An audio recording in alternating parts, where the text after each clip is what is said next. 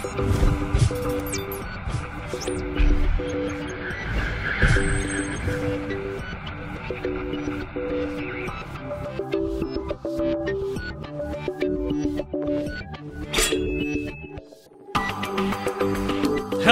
internet friends, and welcome to episode number 126 of Final Boss TV, your endgame rating show. I don't know what that was. That was a strange noise. but welcome. Sorry that was a bit of a delay on the episodes. We were waiting for the ridiculous nature of patch 7.1.5 to be dropped, and then there was hot fixes, and then there was more hot fixes. So finally, after all that, we're here. It's been about a month, five weeks since the last show, but I didn't want to have any shows before all the patches and hot fixes were all worked out going into Nighthold with tier sets and also their class balance shenanigans because it would be misinformation.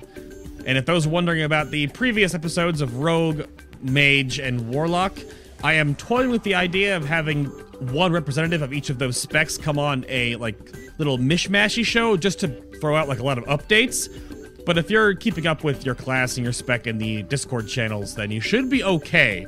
But every single class and spec does get two shows going forward in Legion because we're going to be here for a very, very long time. But just so you know, it's a possibility. On the horizon, of course, we have Restoration Shaman, we have Protection Warrior, we have, of course, a mythic World First Gul'dan, whenever that happens, and when five guilds kill it. And then I have an interview coming up with the Lost Codex guys behind the Lost Codex YouTube channel. That should be fun. But today's episode is about hunters. And they've had a bit of a wild ride. So, to talk about hunters today, we're sitting down with, he's been on the show. This is his fourth time. We had to find this out. But Azortharion, welcome back to the show, Azur. Hello, sir. Hello. Thank you. Glad to be back. You ready to talk about uh, butchery on the show today, right? Um, I, I mean, there might be more advice area, but uh, I'll try and the, contribute the best butchery I can. That's fair. You're you're here to talk about weak auras and staring at your vulnerability window bar, right? That's what you're here for. Yeah, lots of that. Lots of kill commands. Um, legendaries being mandatory for. Yeah, I mean, no you, spoilers. you talk about kill command. Did you see the new kill command graphic though, and the new hunter shots coming in 7.2? I, I can't say I have. I'm so sorry. You oh, like all your shots, arcane shot now is like a huge purple arrow you shoot. Yeah, because we all know you're spending arcane shot a lot right now. Uh, yeah, but th- they are making it so we don't have to cast it as much. So the buff to the animation is kind of uh, coincided with us casting it less. Oh no. Sucks. But then to help us out with the survival side of things, here is Fi. Hello, sir. Welcome to the show. Hello. I, you're here to talk about butchery now, right? That's what you're here for. Yes, you, you plus butchery, you do nice AoE damage. Butchery, butchery, butchery. Uh, let's yeah, butchery. That's Just butchery Glad to be killed. is that is that equivalent to say like a uh, a, a a druid just spamming moonfire or binding moonfire to every single hotkey? Is that about the same? Yes, Okay. yes. Just pick butchery, Ex- spam Except I guess butchery. it's good. I I I play a survival hunter as my like second alt. She uh my little gnome is just for like enchanting and alchemy. But I hadn't played butchery forever. and I've been doing Nightbane runs. So my last Nightbane run, I was like, you know what? Let's try out butchery. I became a believer. It is a good spell. but as these class shows the last one of the pure DPS classes that have three specs to talk about. There's a lot to go over, a lot to be sort of jammed in here, and we will of course start out with some general stuff, and then we'll go into each spec. Each spec gets about half an hour of of time, and then we'll sort of go forward from there. So a little general topic. Let's talk about patch 7.1.5 and the hot fixes that were on the 17th of January and the hot fixes that are coming out the 24th. It's just, it's never ending. So, I don't know. Azur, I'll throw it over to you first since you write a lot of stuff and you're sort of the, the go to voice in the community for this thing. So, how has these latest patch and hot fix cycles treated hunters? Uh, well, initially it was um, as many might know, even those who, ju- uh, who just play with hunters, um, we were not very well off after the patch. And um, before the patch, at least marksmanship, they had this very powerful talent called Sidewinders, and it was basically mandatory. It was best for every situation. And uh, of course, Blizzard doesn't want that because they want there to be some meaningful choice. So they um, basically rearranged the talent tree and made some numbers changes that made um, it not so good anymore. Uh, and instead through sort of the, um, I don't know, the DPS stick over to Trickshot, which uh, displeased a lot of people because it's a completely different playstyle that no one has used since Sidewinders hit the beta, essentially. So, um, and on top of that, we were not very well tuned with it. We didn't really bring anything to the table. So there was a lot of uh, problems there. Um, Beast Mastery kind of stayed the same. Uh, they changed some, like a few mechanics. They introduced a new legendary, which is because of how good it is, uh, actually turning out to be a bit of a big deal. Mhm. Um, some few, like all the hunter specs, they got some uh, talent tree changes basically, and that's 715 in a nutshell. But in the case of marksmanship, they did it so drastically that uh, the status quo build of base over a year uh, was suddenly not very good anymore. And uh, so we've sort of been riding this wave of uh, them trying to fix it and then trying to make us uh, not suck even with our best talent setup. And uh, that leads us to where we are today with another buff uh, upcoming on uh, Tuesday, Wednesday. Yeah, I can. It can pop up here on the screen. So your first, the ones that went out last week were just like an aura fix. So it was like a tweak up on the overall like marksman hunter and and BM got a little more fine tuned stuff, but it was just aura stuff. But then you're getting even more stuff right here on Tuesday, two days from now. There's even more. So we're talking about stuff on the show today with this in mind, but like multi shot giving you a little more focus, arcane shot a little more focus. They're buffing sidewinders damage back. Was the um I was told recently that the the vulnerability window that was changed was actually changed again. Like the RPPM went up a little bit, but it's still like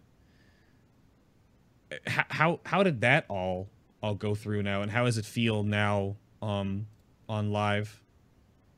Yeah, so some of the big changes in 715 um, to marksmanship's core mechanics was uh, first increasing the amount of marking targets procs you get, which is when you arcane or multi-shot, depending on single target or multi-target, uh, you get to cast mark shot, which does a lot of damage.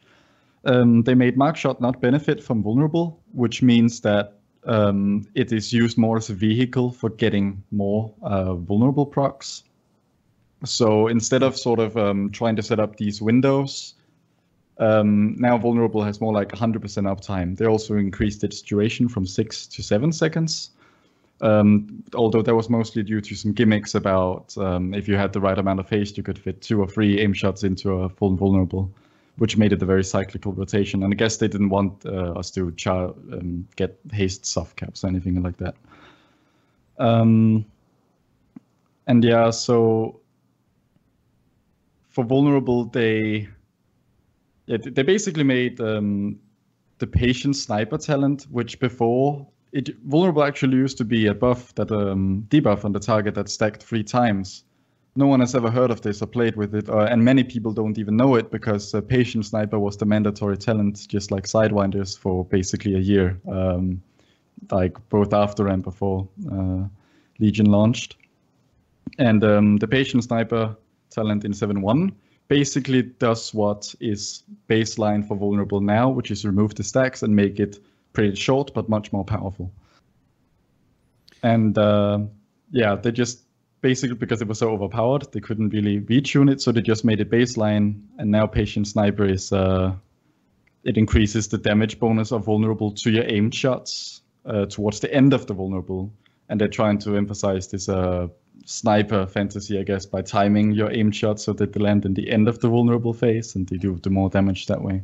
Yeah, it still reads. I'm looking at it on WoWDB right now. It still reads the old version, I guess, where you gain the patience of a veteran sniper, increasing the damage bonus to vulnerable by 10% every one second. So that's the, the current one. Right, yeah, because it's every yeah. one second is the new little. Because at the end of it, which is, I, I guess, there's no real travel time to be factored into aim shot though is there like you can really fit um, into Uh, it um it snapshots on when the cast ends, not when it hits the target. Oh, okay, okay, okay. So if you just get if you, the cast finishes like 0.01 seconds before vulnerable uh, vulnerable does, then you're still fine. Oh, okay. Fair enough. Thankfully, Thankfully. Helya Helya would be a bitch otherwise. And how about so?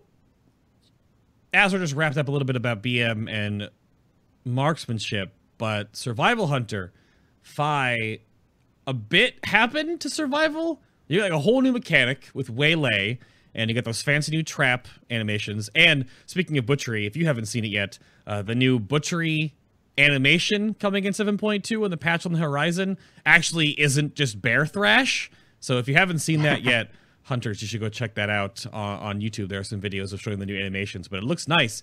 But Phi, how has the 7.1.5 and then the hotfix cycle been for survival hunters? Well, to be honest, compared to the two specs, survival started 7.1.5 quite strong.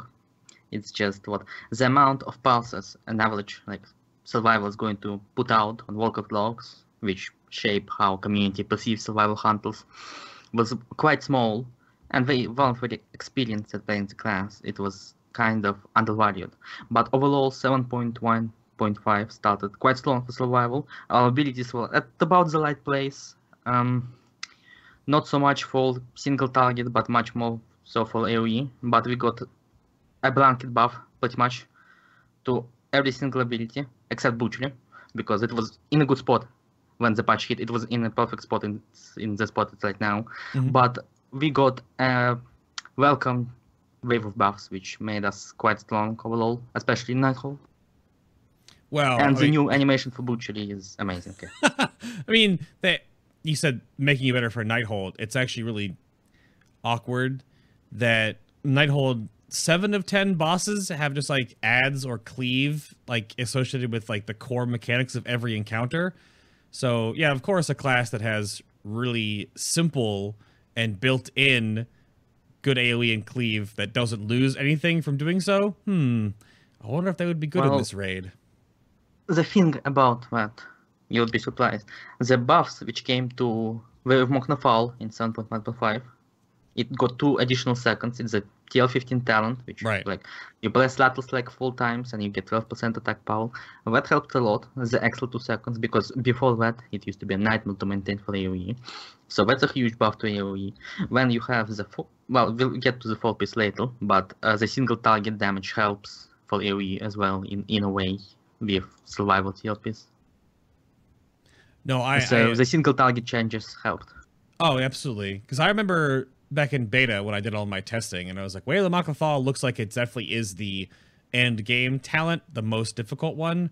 But when it was eight seconds, man, I don't know. That was tough to keep a Raptor Strike because only procs on Raptor Strike to keep the buff juggling and you're balancing your plates on sticks. So yeah, that little extra time, which basically saves you a global, it gives you a little bit extra little wiggle room there. Looks like uh, a great, a great little change. But anything you want to talk about Waylay? Because it's it's neat, but do you ever really get to utilize it to its fullest? Like it's a cool thing, Yes. but And no at the same time. Uh, Waylay is a cool mechanic from the point of view when it's useful, it is useful, but it's not usually on your mind. Like the best example which I can provide is probably explosive trap. You know when it's way late, the next attack caused by the target which triggers it is going to be a miss. Like Right, that can be helpful to drop necrotic on bosses in dungeons, for example. That's like the most obvious one. The freezing trap can be useful in Mythic Plus for certain mobs because uh, what it does, it allows you to attack the mob for 4 seconds without breaking the freezing trap. So it's like a stun, yeah, like yeah. an actual stun, which we lack. The uh, I guess does the um does the explosive trap waylay initial hit? Because I don't know this. If you waylay your explosive trap down and pull a bunch of mobs on top of it, does does every mob miss their first attack, or just like one? Um, I'm going not- to be honest, I'm, I never tried that. I presume it's going to be the, for all of them because explosive trap triggers on everyone and it doesn't Right. say the triggered enemy. But Usually, if there's a lot of target, you kind of will go explosive trap, to be honest, unless you pre-plan really, really far ahead, because you have a battle button to press, and you can guess which button I'm talking about. Uh, sure, right. uh, I guess so. Toss it back over to Azure for a second. What are the in this seven one point five and then the two following hot fixes, right? The ones uh, last week and the ones tomorrow or day after tomorrow. What um what would you say are like the key things that hunters out there, like BM and uh, BM and marksmen in particular, should notice or take into account? I know there was murmuring that Sidewinder's being buffed, like oh Sidewinder's is back, but what are the key things, like best or worst things to look forward to um, and to to know about uh, these uh, hotfix cycles? Um, well, of course, the main thing going from 7.1 to 7.1.5 is that with Sidewinder no longer being the best talent, um, our spread AoE is no longer our threat, uh, our strength rather. It is um, it is that we have the choice between piercing shot and trick shot, which allows us to do sustained AoE or burst AoE of various kinds, but it's never as spread out as before. Okay. Uh, as for the hotfix cycles uh, for marksmanship, um, what we're getting like in the next patch is basically uh, them trying to address the um, playstyle issues most people have with this new post 715 world of marksmanship, which is um, because the main complaint is I don't want to spam arcane shot all the time just to be able to cast what I actually find fun and does a lot of damage, which is aim shot. Right. Um, so they're buffing the focus uh, generation from both arcane shot and multi shot, so you don't have to spam them as much to gain the same focus. Hmm. And then they're buffing uh, Sidewinder's damage by a pretty healthy amount um, to make it, in an attempt to make it um, basically more viable uh, for those people who prefer the old play style, which is a lot. I'm not convinced they will succeed with this because the main uh, issue with Sidewinder is it's not the damage it does, it's the fact that so this is rather interesting. So before, um, the, the, cooldown of Sidewinders at a base is 12 seconds, and um, that means you will get on average five casts. If you just cast on a cooldown, you'll get uh, five casts per minute. Okay. Which also roughly happen to be uh, the RPPM of marking targets. So five RPPM um, before haste and everything. So on average, you would always have a Sidewinder um, cast available for every marking targets proc. Mm. But in 715, they vastly buffed um, the marking targets um, RPPM chance to 7.2. So regardless of what you do, and you can't control, you won't have enough sidewinders to cast all the marking targets procs you get. And that's the main issue with the talent. And buffing its damage does not fix that. So um, th- those are a few things to keep in mind, um, especially about this upcoming part. Um, for BM, most of the stuff they've done since the patch has been uh, just basic like um, tuning it, uh, just increasing the damage of its main abilities. Uh, the first hotfix was a 10% kill command damage, which is a pretty healthy amount of damage, maybe like yeah, 3 to 4% on its own. And then they buffed Cobra Shot damage by almost 50%. Yeah, um, yeah that's huge. And it also made um, the Way of the Cobra level 15 talent, which increases Cobra Shot damage um, by 10% for every like pet guardian you have active. They basically made that the best single target choice, which it kind of should be because you look at the the talents in that uh, tree and you think this is the single target one, and then maybe Dire Stable is the uh, AOE one. But before Dire Stable was the best thing in all situations, and now they made Way of the Cobra more logically the best choice, and also buffing uh, Beast Mastery's damage across the board. And the same is going to happen for the se- uh, second hotfix, which is um, increasing also base uh, pet damage for Beast Mastery. Basically, yeah, they... just trying to make it on, you know, very like they're trying to make it good, so that you won't feel bad about um, yeah using it. Yeah, it says right here too at the top of the uh, top of the notes is that the combat expertise pet passive now increases damage of your primary pets by 60% up from 50. So yeah. they wanted to be a, a, tiny extra benefit to survival and occasionally marksman as well. But it's the primary damage for beast mastery, so it's buffing all of the pet damage across the board, but obviously it, impacts mm. beast the most. Yeah, yeah, but well, marksmanship never uses a pet if you use the optimal build. Sure, Lone Wolf sure, has sure. been the best for ages, so it doesn't really affect it unless you, for some reason, not using a Lone Wolf at this point. Right. Yeah, so it's just a small like it. It reads complicated, but it's just like we buffed BM's damage a little bit. I think they also write it in the little developers note. And there's there's nothing in the 24th tuning changes outside of that uh, combat expertise one. But on the note for survival fi, what do you think were the biggest important things that you can make sure you throw out there for all the uh, wannabe survival hunters out there, or possibly re-rolling survival hunters to take note from the uh, the changes recently? What are the key Well, things?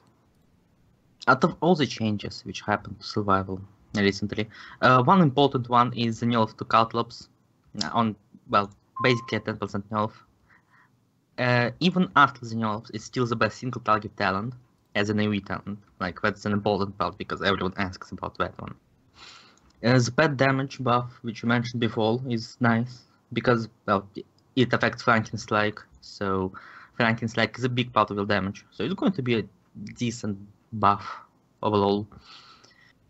But the changes are mostly just like same for Marksman and BM, just increasing the damage of your main abilities like Right. Mongoose Bite, mm, Explosive Trap, Lacerate, so it's even more important to keep all your dots loading. Like Caltrops slight nerf, but it's still the best down. it's weird that in that and I don't, I haven't messed around with caltrops at all myself yet, but it I, I guess it makes sense though because you're already going to throw out explosive traps and then because you replace tar trap with caltrops, you get another I mean in this way, another button to press. Survival already has enough of those, but you get another another damage source. And it does count as a real bleed, so it ignores armor though, correct? Caltrops does? Yes.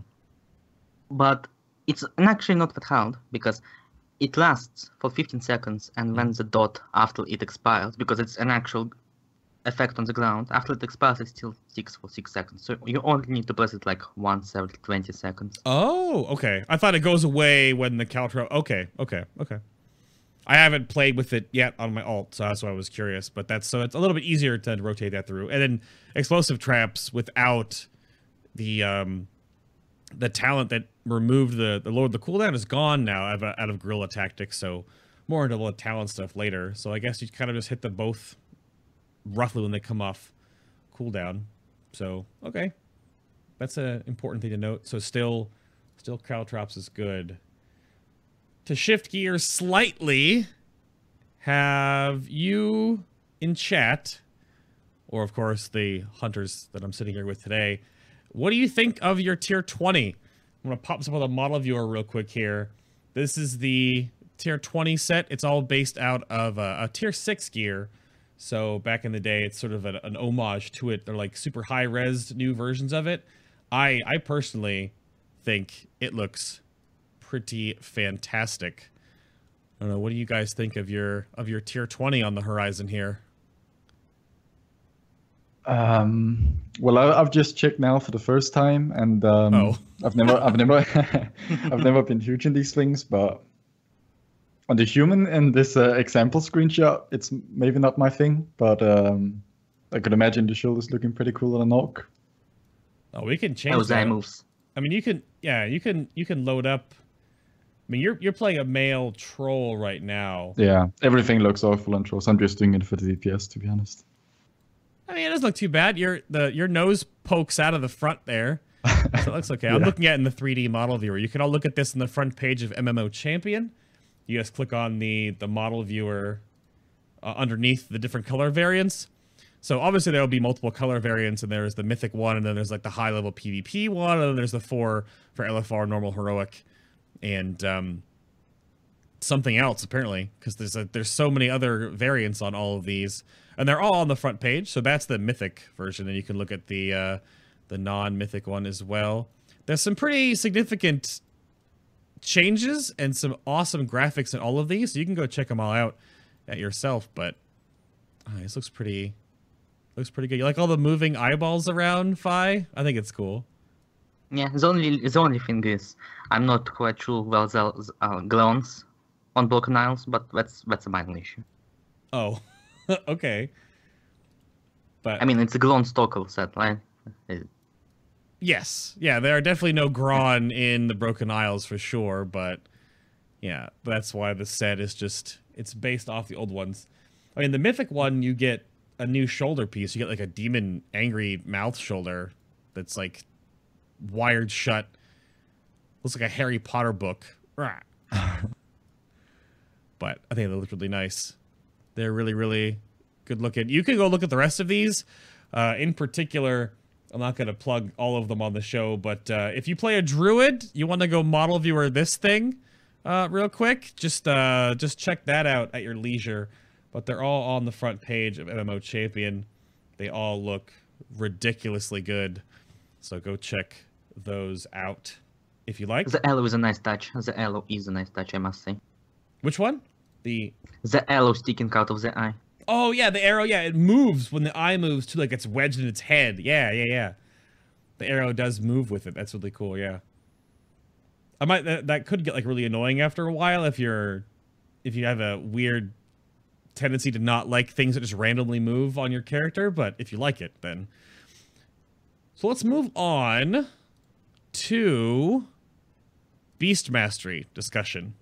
So we'll break uh-huh. down so we'll break down a whole bunch of each each section of these is really similar, but we'll break down a whole bunch of stuff a little more nitty gritty with each spec going forward. So Beast Mastery up first, and then we'll do Survival and then Marksman to follow. So I had here, how does the big red hunter and pet work out so far in 7.1.5? So the rotation on beta for me was my point of contention that it was just really, really boring for Beast Mastery. Has that improved or changed at all with anything? Uh, it, it, hasn't really.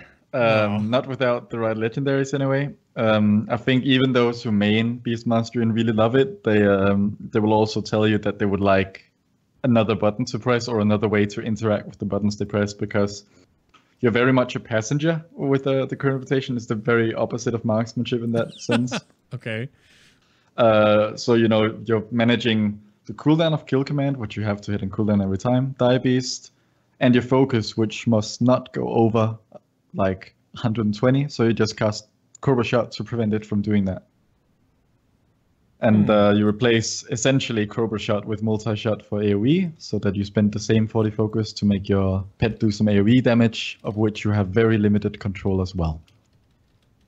So rotationally, it's uh, it's just not very interesting. But uh, I guess they want that to be the appeal of the spec, however that works.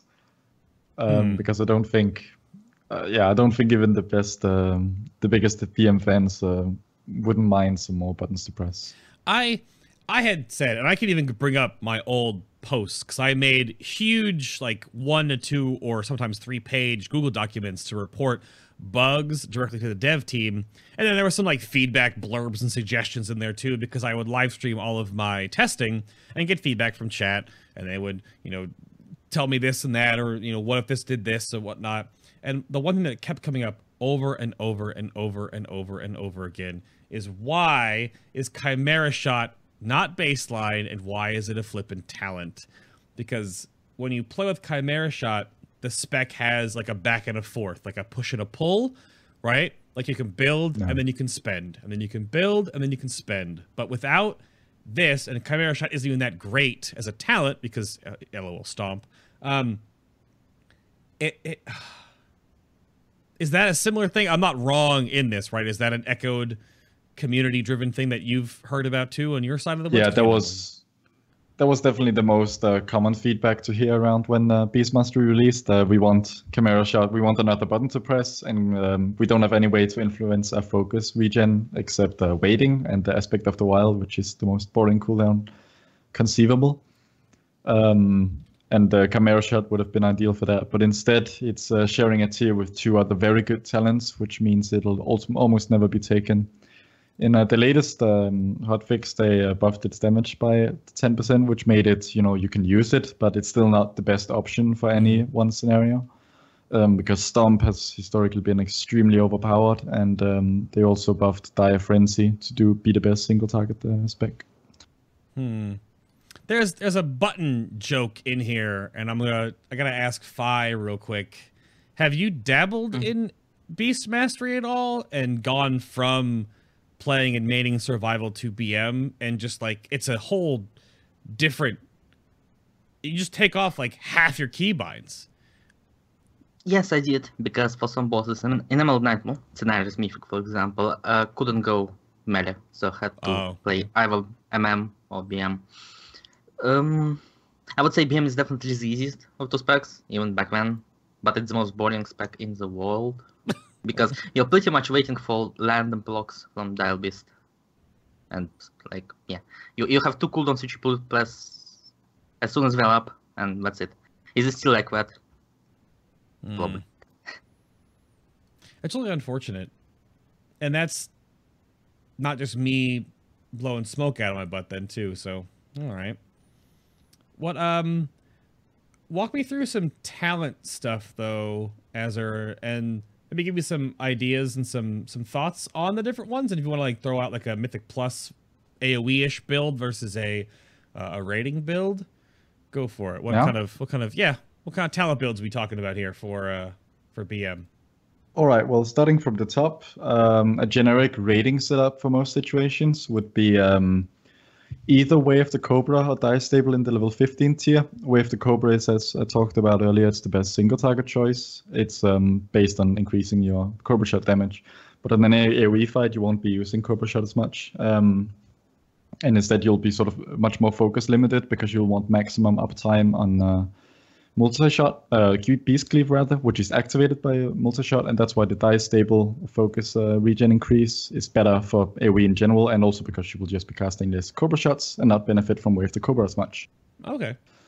Uh, moving on, Dire Frenzy is, uh, as we talked about, the uh, best single target choice, unless you have the two piece bonus, in which case the two piece bonus, which um, basically increases the damage of your Dire Beasts when uh, Bestial Wrath is up, um, doesn't affect Dire Frenzy because Dire Frenzy replaces Dire Beast, which is a summon, with uh, what is basically an attack. So there's nothing to increase the damage of, and that's a very bad design, Oh, like it oversight, I'd say. doesn't. It, I I guess I'll, I can bring those up right now and jump ahead because yeah, you so the two piece bonus on the Eagle Eagle Talon battle gear is Dire Beast reduces the cooldown of Bestial Wrath by an additional eight seconds.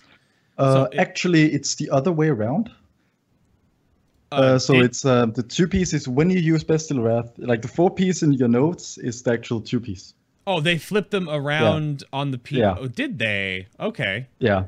So, um, but it says when you use Bestial Wrath, all currently summoned Beasts gain 50% increased damage for 15 seconds, So you can't. which is a bit funny because uh, only lasts eight seconds. So yeah, it's just oh, but But yeah. okay. So then you you just can't take Dire Frenzy once you get your your two piece. Then it doesn't work. It does no like. it does nothing Flip-flop? for it. It's not Oh. a set bonus. It doesn't do anything. So yeah, GG. But it's okay because uh, Stomp and Dire Frenzy are pretty close in single target to begin with. And uh, for any sort of AoE, Stomp is just ridiculous, both for bursty AoE and for just like, yeah, keeping up the AoE damage. Okay. And so uh, Stomp is going to be the natural Mythic Plus uh, setup in all situations. All right. Um, I guess we're skipping over the, uh, well, I want to do the movement tier 45? I, uh, so movement tiers for me are always just like usually just you know pick your poison kind of thing. If there's, if there's anything about, is there any shenanigans with any of these? I know there was something about how like post haste can really be really good on certain encounters where you can actually remove boss Yeah. debuffs, but I don't know if there's anything that egregious just yet. Yeah, I guess it's efficient to talk about because it's a shared tier between BM and marksmanship. Sure. Um, so, yeah, post haste is the default choice, um, partly because of its actual movement, uh, mobility benefits, but also because it causes disengage to free you of all uh, roots and snares and everything like that. And it can let you uh, break certain uh, like abilities um, and do them solo. For example, um, relevant right now, the um, Bond and Gul'dan, you can solo that using a uh, using turtle and then post haste to break the root and then also move out of your own circle. Ah, okay, very good, Yeah. very good. Uh, Farstrider is uh, it relies on you to um, crit to re- um, reset the remaining cooldown on disengage. And if you're pro- uh, doing progression, that's not really you, you can't really use that for much because it's too inconsistent. Unless you like, it's a decently high chance, and uh, it will reduce the um, cool like the cooldown on disengage by a fair amount on average. But you can't rely as much on it. And if you're disengaging, you'd usually want that mobility increase, that speed increase after, and that's why post haste is better. And Trailblazer, I guess, is good for running between packs in a survival in dungeons. Yep. But it basically increases your movement speed uh, out of combat.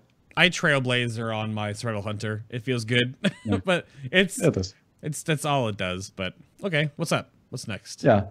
Uh, level 60 is actually mildly interesting. So, uh, Bestial Fury increases the damage of um, damage bonus of your Bestial Wrath, makes it more powerful, which is best for single target. And then there's Blink Strikes, which uh, increases the damage of your pet's um, basic attacks, which is important distinction to make from um, auto attacks. Basic attacks are the bite and claw and smack, depending on the uh, pet race you have.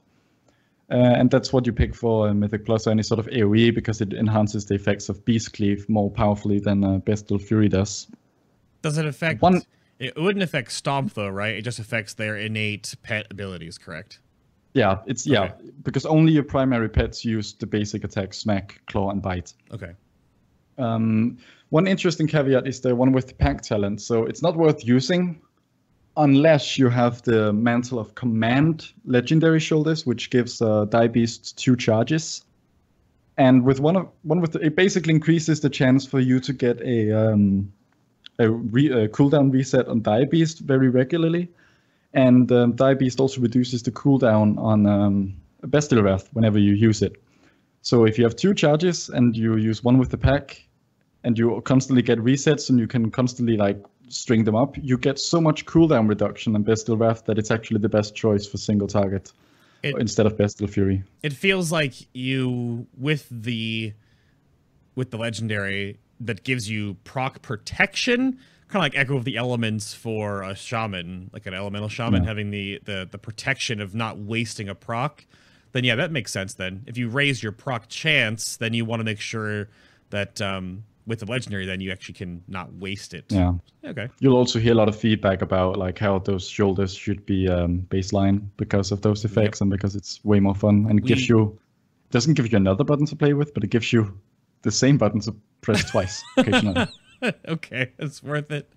Okay. Uh, level 75 is a utility tier and it's uh, pick your poison, though in almost all raiding cases you'd pick Binding Shot. It's good for the Lashes and Botanist. Uh, yeah, just pick Binding Shot. And then uh, if you ever feel like you need something else, pick Wyvern Stinger Intimidation. yep. Uh, level 90.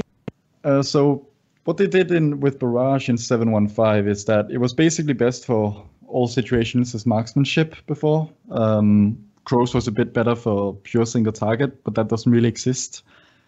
Well, it does exist, but it's very rare. Mm. Uh, so they basically made it so that Barrage doesn't do more damage to the primary target than all targets around it. So instead of being sort of targeted at one target and then AoE around it, Barrage is just full on YOLO. You don't even have to um, have a target to cast it anymore. So it just fires like indiscriminately at all enemies around you. Yeah, the new the new barrage animation coming in patch 7.2 looks Yeah. and really translates that with the talent. It looks Yeah. ridiculously cool, but it is just essentially just you are shooting straight ahead and bullets are just flying out of everywhere in front of you in this giant like 120 degree arc in front of your Yeah. character. At everything in front of you. So, yeah, okay. It's because right now it you shoot the main target and then like random bullets fly out of you toward the other ones, but Yeah. the new animation really helps this ability for sure. Yeah, and it means that um, now that it doesn't really do meaningful single target damage, that you only pick it if you want that indiscriminate mass bursty AoE, which is not very often. But when it happens, it's kind of nice. Uh, imagine like if you just want to pad the meters and Spellblade Aluriel, um, Barrage might be a pick if the things die very quickly, uh, in terms of just like getting as much AoE out in this, the shortest amount of time. Mhm. Um, one interesting caveat, and I won't go on too long about it. Don't worry. Um, is that Barrage? So Barrage used to hit um, the main target 16 times, and it fired 16 arrows in all other directions to all other targets. And those 16 arrows would deal 50% less damage than they did to the main target. But because RNG is what makes um, video games really fun, they made it so that instead of uh, the other arrows, the non-main target arrows doing um, half damage, they just uh, made them do full damage with a 50% chance to actually hit. So you Hmm. could get a lot of damage, but you could also do so you don't actually get an AoE if you're unlucky. Instead of they do 100% damage 50% of the time, instead of 50% damage 100% of the time. So that, that And that's the new version. That's what it is now. That's Um, well, yeah, that's the thing because now that is when they move the um, the sort of main target effect. That is now the effect all the time. So you could, in theory, cast barrage on a target, see all the arrows fly, and none of them will hit the target.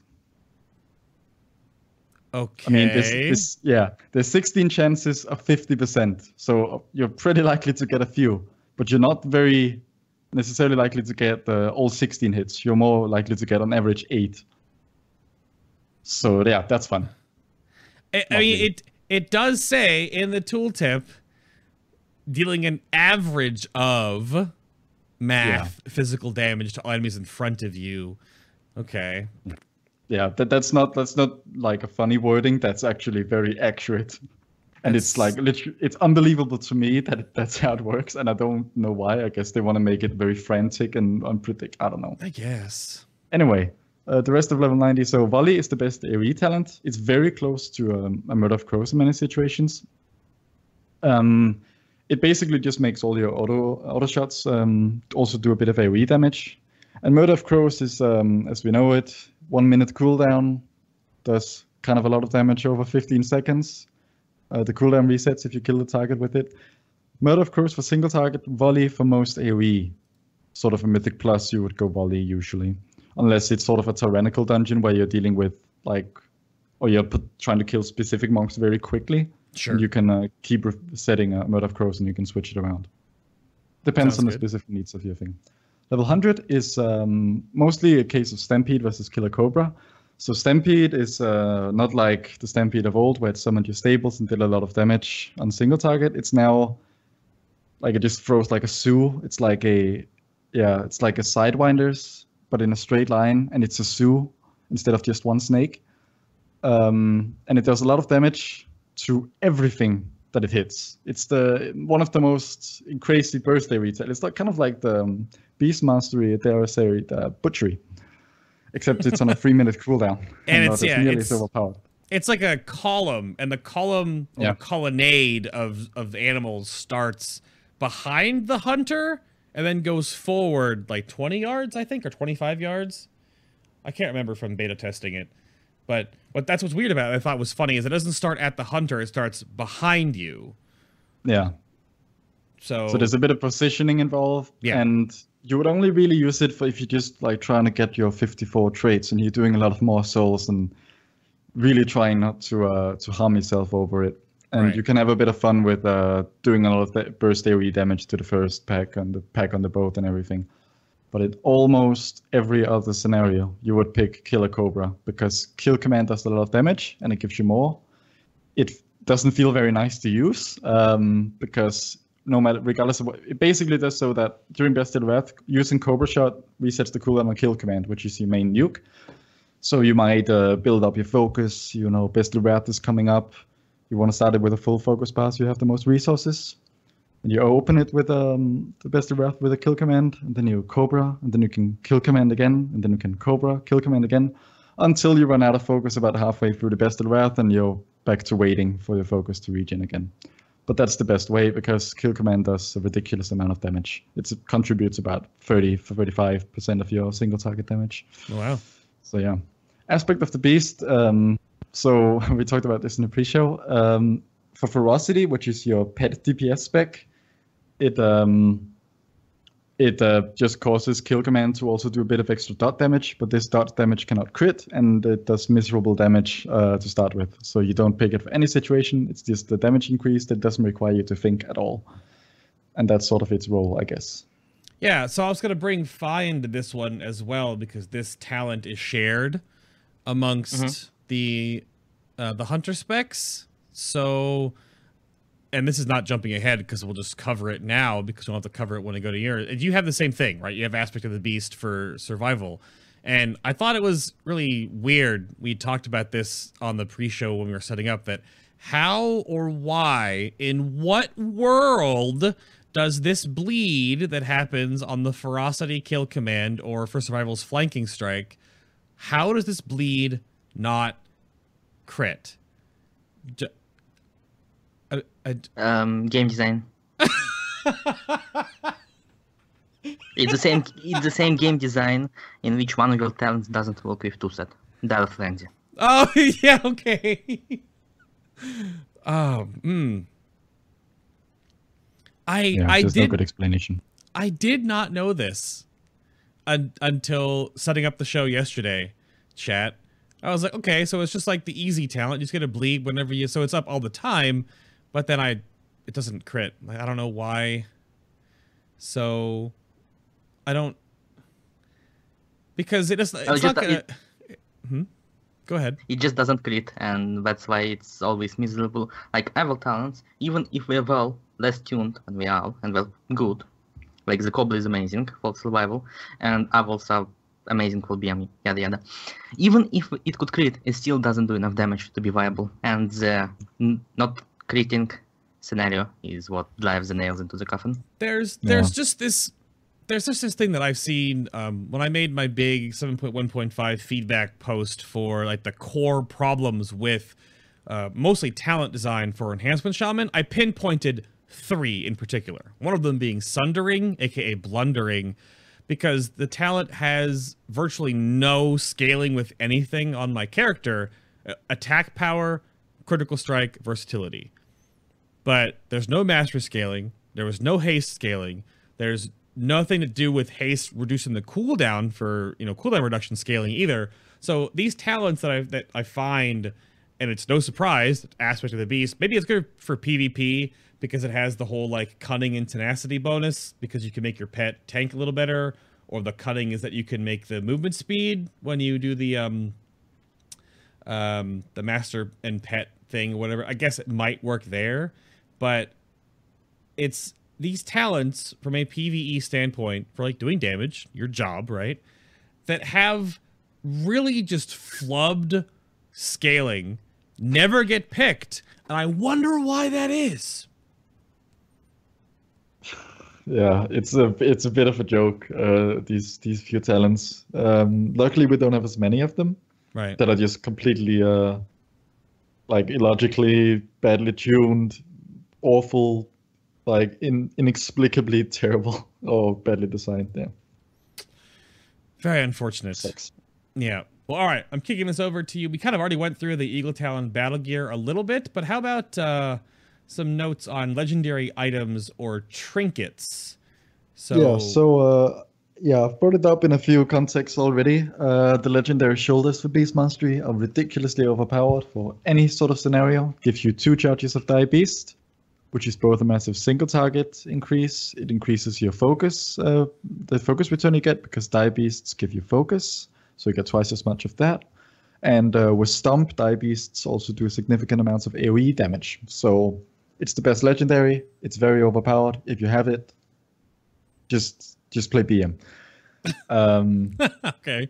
and, and that's followed by um, uh, Roar of the Seven Lions, which is uh, the legendary belt for BM, uh, which um, reduces the, um, the focus cost of all your spenders by uh, 15% during Bestial Wrath, which doesn't sound like that much, but that's mostly because the other legendaries are kind of mediocre.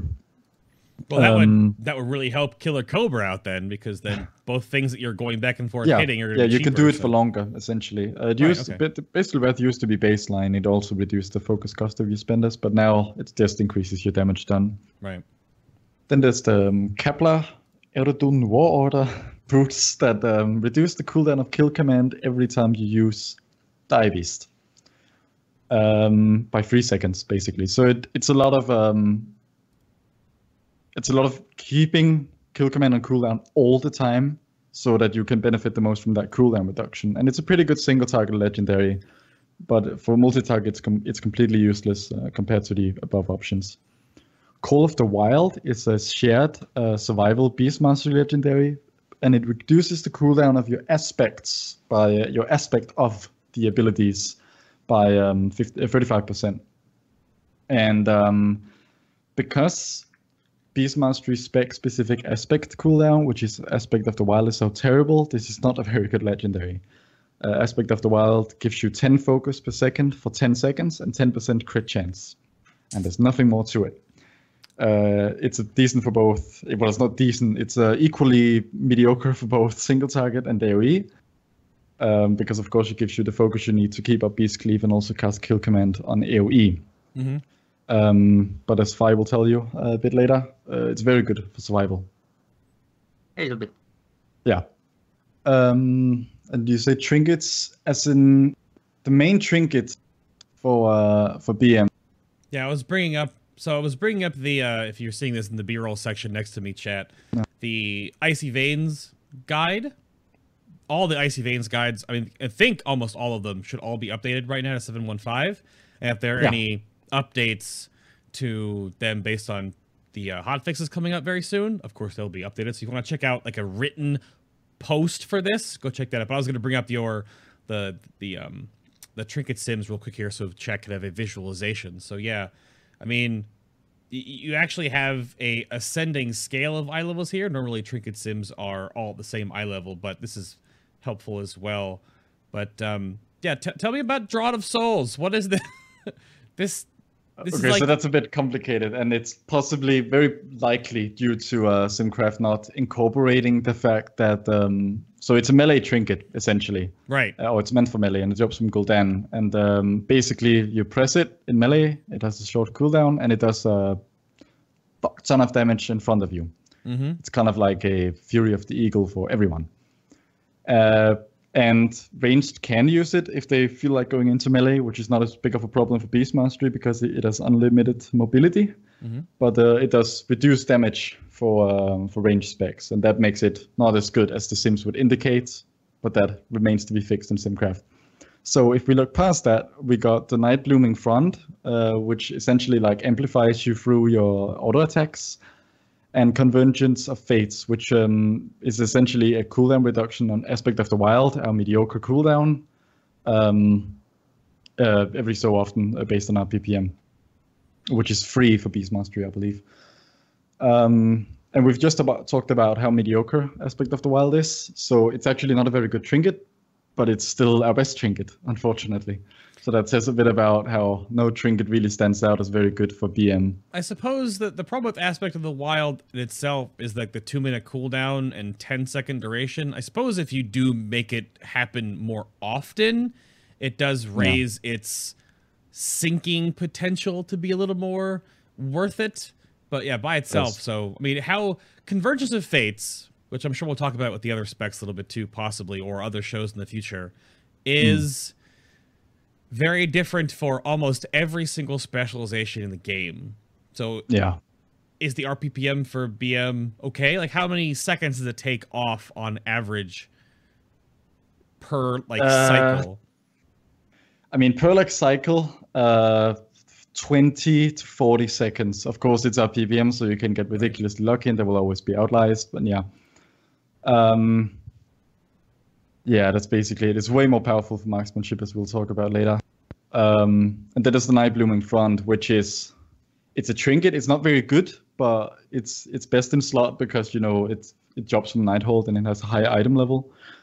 Um, because uh, haste is very powerful. The Ursok trinket, Bloodthirsty Instinct, is one of the best trinkets you can get for its eye level. Mhm. So if you're like a fledgling uh, Beast Mastery hunter, you should probably do Emerald Nightmare Heroic Mythic pucks to try and get a Bloodthirsty Instinct Yeah. because uh, it will probably be quite because it's the mythic version of it is better than a heroic Nightblooming Frond. And also, uh, stat sticks are powerful for BM, so it's well powerful for all specs to an extent, really. So uh, mastery and uh, haste stat sticks are good for BM. Yeah, Until Blizzard they there was a post about Nighthold trinket power and that's what I was telling the uh, my guild the other day when we were clearing our splits is that this trinket looks kind of garbage but in before a week from now it's the best trinket in the game so Yeah. because they, they some of the trinkets are really bad that the shock baton out DPS is like half of them a world quest trinket from Suesh so GG. yeah Um, how about some more direct questions here? Um, we went over the four piece a little bit, mostly in the way that you just can't take Dire Frenzy. But um, both of the bonuses work out well in the end, though, right? They're they're not bad, right? They're they're pretty Yeah, powerful. yeah, beam set bonuses are pretty good, um, with the exception of the sort of oversight that forces you into stomp whenever, well, as soon as you got the two piece, Sure. which appears as the four piece on Wowhead, I think. Um, um, yeah, and then uh, Dire Beast reduces the cooldown of Bestial Wrath by an additional eight seconds. So especially again with the shoulders and one with the pack, you can get you can string like you can actually get Bestial Wrath's cooldown down to roughly its duration, which means you can string this uh, 20% damage buff, not indefinitely, but like a lot. And um, yeah, this it, it kind of fixes a lot of the issues with the spec. It makes it more fun anyway. Okay. Um, but you might get a bit sick of um, because you're probably used. Like, uh, Bestial Wrath has a low cooldown already, and you're probably used to doing, you know, the Cobra kill command, Cobra kill command, Mhm. and this is just gonna make you do that even more. Uh, So- but you're gonna have a bit more focus to do it. So what four pieces, barring legendaries getting in the way, what four Yeah. pieces are the most optimal for BM? Uh, so you want the helm, you want the um, yeah, you probably want the cloak, and then you want the uh, what's it called, the gauntlets, and then you want the leg piece. Um, this is just because like they work out to be the best pieces versus the other options you can have for off pieces, and it is because a lot of people, uh, especially like those who have been doing a lot of Mythic Plus, they will have the uh, Court of Stars Arcway set bonus, uh, which of Oh. course necessitates the um, shoulders from Court of Stars. True. But even if you ignore that exists, the, then you still uh, want uh, to leave your um, chest and shoulder pieces open. That's interesting that, that you didn't, because normally the rule of thumb, to my knowledge, because of just raw stat budgeting, helm, chest, pants are always the three best. So it's weird that you actually did not include the chest directly, but you said the gloves. So there's just a better, just a better chest that you can pe- Yeah. pick up offset. That's that's more yeah, worth it. and it's yeah, and it helps that it's from the very first boss. And Oh. uh, yeah, in Nighthold, um, certain items uh, like the lower tier bosses, they don't drop quite as high eye level as the upper tier ones. Mhm. And even though chest is a high budget item, uh, the Arcano Arcanochitin, I don't know, uh, Hauberk from Skorpyron um, is basically ideal for piece mastery. It has a it is uh basically a mastery weighted mastery haste chess piece. Okay. Um, while the tier chest is a haste versatility with a lot of versatility, I believe. All right. Well, it's wrap up time for the BM part of the show. So, rule of thumb, what's your secondary stat priority? And then if you have any other like tips or suggestions for BM hunters out there. So the short version: mastery, haste, crit, versatility. With uh, mastery and haste being further above the other two, then mastery is above haste and all of that. If you have the legendary shoulders, there's a lot of. If you have the legendary shoulders involved in BM, uh, then you might prefer crit to an extent, and uh, crit mastery. Um, you would basically uh, push down haste a bit to uh, have more crit instead. Okay. um, because um, it- because crits increase your chance to get uh, dire beast cooldown resets essentially. But yeah, that's basically BM stats. Sounds good to me. Anything else you wanted to leave BM hunters with out there that they may or may not know about or that they should remember? Uh, nothing really stands out, unfortunately. I'm trying to think, but uh, if you just like if you if you just follow the basic intuition of the spec, it's uh, it's probably one of the easiest specs in the game. Uh, I think I can say that without getting lambasted. And uh, Yeah, yeah, for sure. and if you have to show this, great, because then it's also a good spec. Sounds good to me. Well, all right then. Well, we have come to the middle-ish. Oops, that's the wrong button. We've come to the middle of the show here as I hit the wrong binding, and I wanted to take a moment to to plug a few things that you may or may not have heard about, and some announcements, of course. And then we'll come back and we'll do Survival Hunter, and then wrap the show with a do it the MM at the end. So well, we'll cover all three specs, of course. But I just plugged in chat. Um, that was muted for like a second. Yeah, yeah, the muted part of the show. Um, I just plugged in chat the channel and Discord guide. So this is a huge resource that I put together with a, a viewer of mine that you may or may not know about. I plugged this for a very long time because I am a Discord partner. So if you are not in the Discord channels, they're all right here. You just click on the icon and then the Discord link pops up and you can join the channel.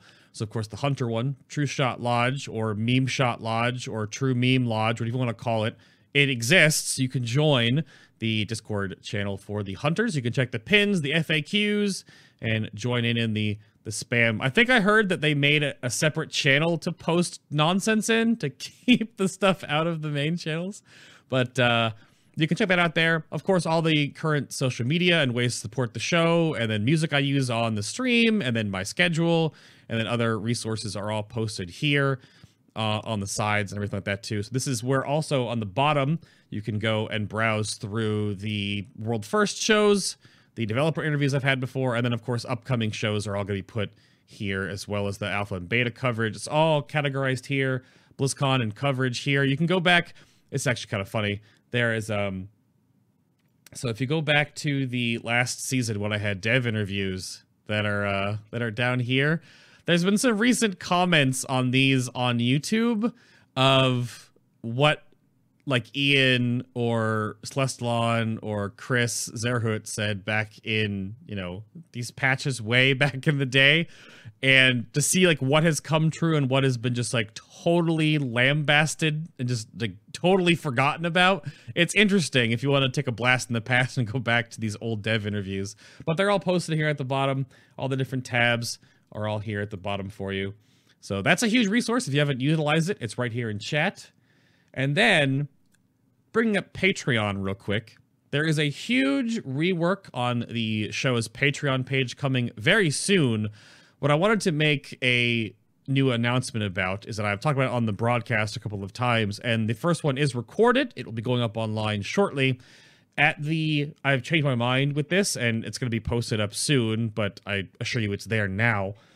At the $5 pledge or above, if you want to support the broadcast, the live shows, the side content, all of it, there will be additional podcasts that are only available at a link if you are pledging 5 or more to support uh, Final Boss TV and everything that happens here. So these extra podcasts are essentially the behind the scenes or the meet and greet of the show.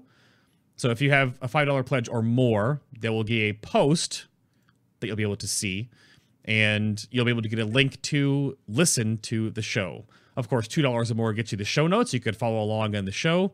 But the meet and greets are now being recorded that I sit down with the guests before the show. And it's an unscripted, like an hour long, just talk and you get to hear a whole bunch of different stuff, different just like takes on things, setting up questions and whatever. So if you want more of the guests that I interview, that is going to be a extra benefit to you. So on average, you'll get three to four of those extra a month on top of, of course, the main show being there. There'll be no advertisements on the videos because you're already supporting the show directly anyway. So that is happening soon. So I wanted to get that out there that some of you have always asked, like, where the after shows go or where like the more casual kind of stuff goes. Well, that's moving over to to there, and then you'll have access to those only if you have access to that that Patreon post. So that would be up for you. But the the Hunter one is already recorded. It'll be online. It's like an hour and 18 minutes long of Phi, Azur, and I just talking about the show notes and then just like ranting and tangenting. It's so that's how they're going to be. And if you want that, an unscripted version of the show essentially, then those are available for you over there. Links below for the Patreon link. But that's all I got to plug, other than the fact that the social medias, the Twitter and the uh, Twitch links for our guests today are on their lower thirds on the show. So you can go follow them on there and bother them there, of course, too. Is that, as are you, you're here, right? Yeah, I'm here. Is that true about like the meme channel in the Trueshot Lodge? It was there for a while, but it's not there anymore. Oh, okay. uh, because then we got buffed, and then you know uh, there was a lot of reposting, and we we can't have that. Oh, okay. Fair enough. Fair enough. Fair enough. Yeah. That's pretty good though. I heard about that. Sweet print. Oh. but that that is that. Um, I wanted to. I had to just confirm that real quick. But on the topic of Patreon, I want to make a, a special thank you to Troffles, Death Scythe Pally, and Ludovicus for continuously supporting as an assistant producer for the show. Thank you very much for your continued support directly all these many moons going forward. All right. So I want to talk about Survival Hunter. Let me change my scene here and bring up the Survival Hunter stuff. Are you ready, Fi, to talk about the best hunter spec? I mean, the most fun hunter Yep. spec. I mean, the highest damaging hunters. I mean, hmm, thinking. The hunter spec. So first off, Fi, the welcome to melee. How do survival hunters pan out? Um, I mean, I, I put in here on the notes that dispel the stigma of a melee hunter if possible. Now, obviously, not every raid can bring more melee, and sacrificing a ranged for more melee doesn't always work in mythic settings. But I mean, you're doing it right now. So, how walk me through this weird transition period that hunters have had and how survival works out? Well, survival overall is in pretty good spot for melee. We have a lot of mobility with disengage, harpoon, and cheetah, like most more than most melees. Um, total still overpowered. It's not bubble, of course, but it's a nice utility for melee especially. As a melee spec, the only thing it lacks as a melee spec is a stun. Single target or AoE stun, that's the only thing we don't have, which can be of an issue sometimes. Mm-hmm. But overall, like we have mobility, we have single target damage, we have some utility in cases of Waylay, like I had reports of Waylay actually working on some late bosses, on some mechanics, uh, which is kind of funny. But overall, like, it's not bad, it's not awful being a melee, because we have such a good utility in face of Harpoon, like for example, Gul'dan Heroic. Like, you know, the second empowered I have Gul'dan in the last phase, you can instantly get there with Harpoon, because it's such a long range, instantly gets you well, Mm-hmm. and you can use disengage in a plethora of ways, and you have other like mobility. It's it's very nice.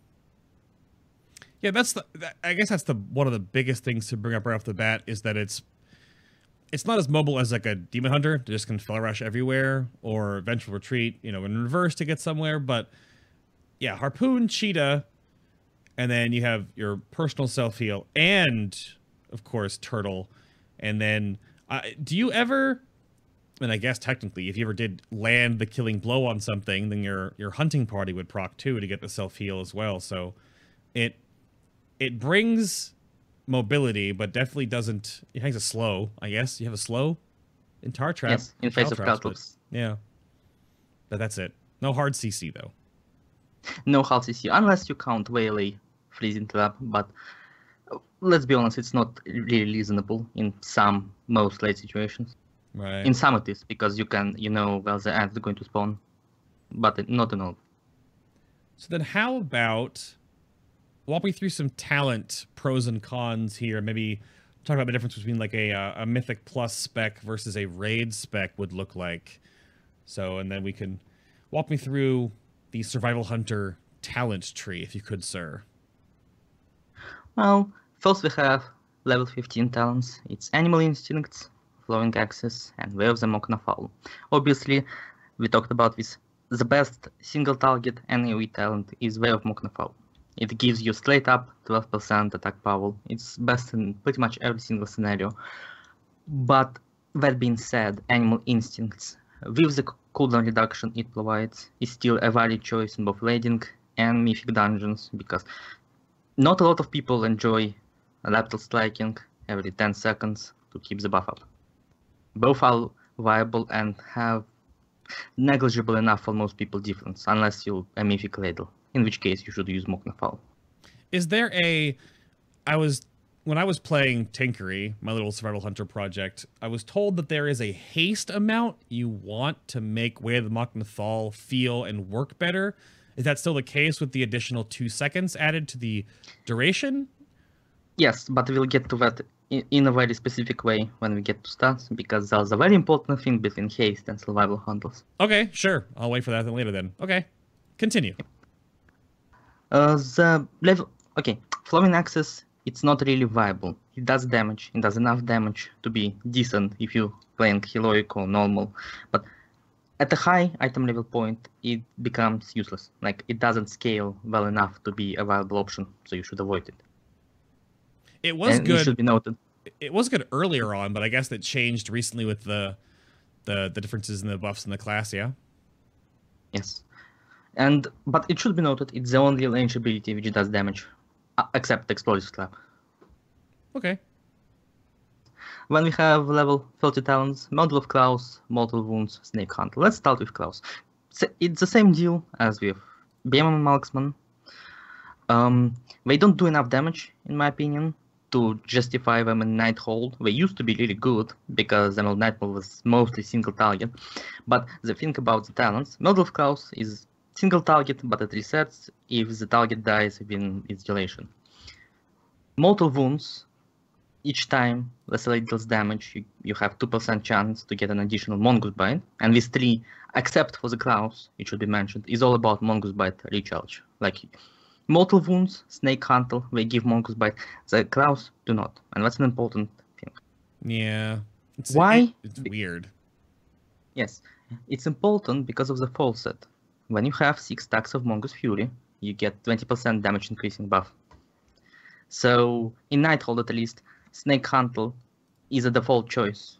And in Mythic Plus, it's a default choice because it allows you to reach 6 stacks more consistently. Hmm. It does similar damage because Mongoose Bite does something like 800k on average for decently guild person. So it's Yeah. the same as Crows over the same amount of time for the, for, for the most part. Like you can find situations where Crows are going to be slightly ahead.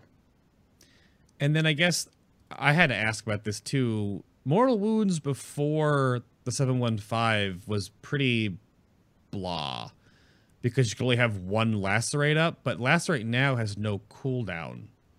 Does that put a little more like would you cross lacerate and like dump your focus bar to proc more mongoose charges? Is that any good? Not really, unless you have the legendary ring, which allows you to spread lacerate and refresh it with Calp Oh. or Butchery. If you have the ring, Mortal Wounds is an acceptable choice on council fights. Think High Botanist. Okay. But otherwise, it's not good for single target because two percent is just it's it ends up to being about the same as Snake Hunter, but you cannot control it as well. okay. And that's an important part. Uh, the movement talents. uh, Do you want me to go over them? if there's anything to note, I mean, we, we kind of noted of what post haste. Uh, they recently just gave survival disengage. This did not exist before, so now you can actually Mhm. have disengage, and you already have harpoon. So, like it, you can get forward and backward. yeah. So Well, post haste is slightly worse for survival when it's for other specs because it blocks off of harpoon and not disengage because disengage is a talent in the Sure. three, obviously. Um, in most cases, I would recommend using disengage because it's just the iconic. It's the most easy to use. It's the most convenient. It's only 20 second cooldown. In Mythic Plus, for some dungeons, you would take Trailblazer. It's not an awful choice, but disengage I think definitely beats post haste in most scenarios, especially in Nighthold where there's some heavy abilities which you need to dodge instantly, and harpooning to the boss can kill you in Nighthold in ridiculous amount of ways. well, because you, you harpoon to like the center of their model normally. Yes. Yeah. It's like so yeah. also a funny thing, or a little bit of topic on Elisande, if you use harpoon and you touch Nightwell, you instantly die. That's a funny piece of trivia information for you. Oh, the Uh, if you touch the Nightwell in the middle. Yes, because it pushes you through the middle and you touch the Nightwell and Oh. it's considered an insta kill in the Oh. game's eyes. okay. So never That- use Harpoon on Elisande. That's similar to how Feral Lunge works. So uh, Lunge puts you in the middle of the boss's model, uh, or where their middle model was, no matter if they're moving or not in the last like half a second or whatever. So if they're not moving though, you can Feral Lunge as an enhanced shaman right to the to the mob. But yeah, I've had that moment where I've Feral lunged and gotten pushed into. Yeah, it's or you feral lunge right to her, but it's where she was, and I've run through multiple of the orbs and almost gotten like totally one shot. So yeah, I, I, I feel the pain of of the harpoon. Uh, I guess AI or how it paths you, for sure. Yes. Um, when we have level 60 talents, um, I would say what Steel Trap is one among is among those talents. It's not quite as bad as Throwing Axes or the talent we're about to get to. We talked about the talent before. Uh, in level 60, Caltrops is the best option for pretty much every situation. It adds an extra button for you to press, but the passive damage over time from Caltrops is just so strong even after the nerf. But it's like one of your main damaging abilities, and you should have as much of an uptime on it as possible. Mhm. Guerrilla Tactics is a nice alternative if you don't feel like managing Caltrops. It's a relatively big DPS difference, like I would say 15,000 damage a second, but Wow. it's it's a lot, but it's negligible if you don't play at the like top TL mythic progression, and it's good for some fights in which is also super high movement because the problem with Caltrops, your tanks can walk against you because Caltrops is an actual area of effect on the ground, and if the tanks guide the mobs away from it, well, sucks to be you. Yep, it's like playing a demon hunter, and you get in there and you're bursting, and you drop Will of the Illidari, and the tank moves the boss away from your glaives. Yep. Yep. Pretty much exactly the same. Uh, the Steel Trap, it's it's an awesome talent for some activities like Brawler's Guild because you can pre-place it. But the um, the fact that you need to be out of combat for Waylay to walk in case of the Steel Trap, because Waylay only walks if you're not in combat for Right. this specific talent. That kills it for any other situation. But for Brawler's Guild, it's an amazing choice. It just like does 50% of targets that like health in one application, so it's like really good. That's actually a question Um, then. Does Waylay only work out of combat? I thought it would work in combat, but it still takes two seconds of not being triggered. Only for Steel Trap. It says in Oh. the description. It's only for Steel Trap. That's why this talent is non-viable in lates because it's only for this talent. Oh, it that totally. I've never taken it before, but that is totally true. wow. Because I asked you about this in the pre-show because Steel Trap is a 1500% of attack power bleed, so bleed ignores armor over 30 seconds, and then the waylay is an additional 500% damage. So I guess yeah, it totally makes sense. Brawlers Guild for sure, but outside of that, you can never waylay it in combat. Hmm. Yes, Violate Steel Club can do up to something like 3 million damage from one trap. And that scales up with cooldowns. So it's ridiculous for when you can pull it off. But because you cannot pull it off in lates, most of the time it's not viable. Hmm. When we have the 75 level talents, Yep. uh, Sticky Bomb is a talent which really should have been an AoE stun, in my opinion. As it is, it's just a knockback. You, you throw it at the enemy, and everyone around the that enemy gets knocked back. Nothing more to say. Ranger's Net, uh, it's actually funny. I'm not sure how many people know it, but Ranger's Net used to block Sephuz's Secret on bosses for Survival Hunter, which made it the best legendary you could possibly have as Survival Hunter. That's since been fixed, but that's a fun fact. Okay. And then you have camouflage, which allows you to. It's actually probably the most useful of them all in Mythic Plus because it allows you to skip any amount of flash without using an invisibility potion, which is awesome because you can skip a flash, for example, at Black Hold at the start and then have potions for the entire dungeon, un- unlike other people. It works very well for that. I uh also you can feign into camo to heal yourself for a little bit too. That kind of is a little thing, I guess you can do sometimes, but not super useful, but you there is a thing with that. It, it's it's weird on this tier because I thought sticky bomb I mean cuz it's only a knockback, so it's an interrupt, but there's again no hard CC there. And Ranger's trap is just a root. So the Mhm. camo is the only one that actually like really gives you anything personal because the other two don't really do a whole lot. I guess range. I mean, Ranger's Net probably is super troll in PvP, but yes, it is. But, but you don't use it in PvP unless you if you have talents, which because I if I remember correctly, there's a normal talent which is pretty much yeah, Tracker's net. It's pretty much the Angel's net and Oh, they oh. shell Xiao. But in world PvP, it's super slow if you don't have that talent. Because Right. it has no global cooldown. I mean, it has a global cooldown, but doesn't have a cooldown, and it's like 30 focus, so you can spam it indefinitely. To- Yeah. All right, chat. It's time. We're talking Yes. about the Serpent Sting. Oh, sorry. Talk about Butchery and Level 90 talents. This is important for Mythic Plus. For Mythic Plus, no matter what you do, you pick Butchery. Why? There's a trait in an artifact which makes uh, so that Butchery, which replaces Carve, does 10% more damage for each enemy hit.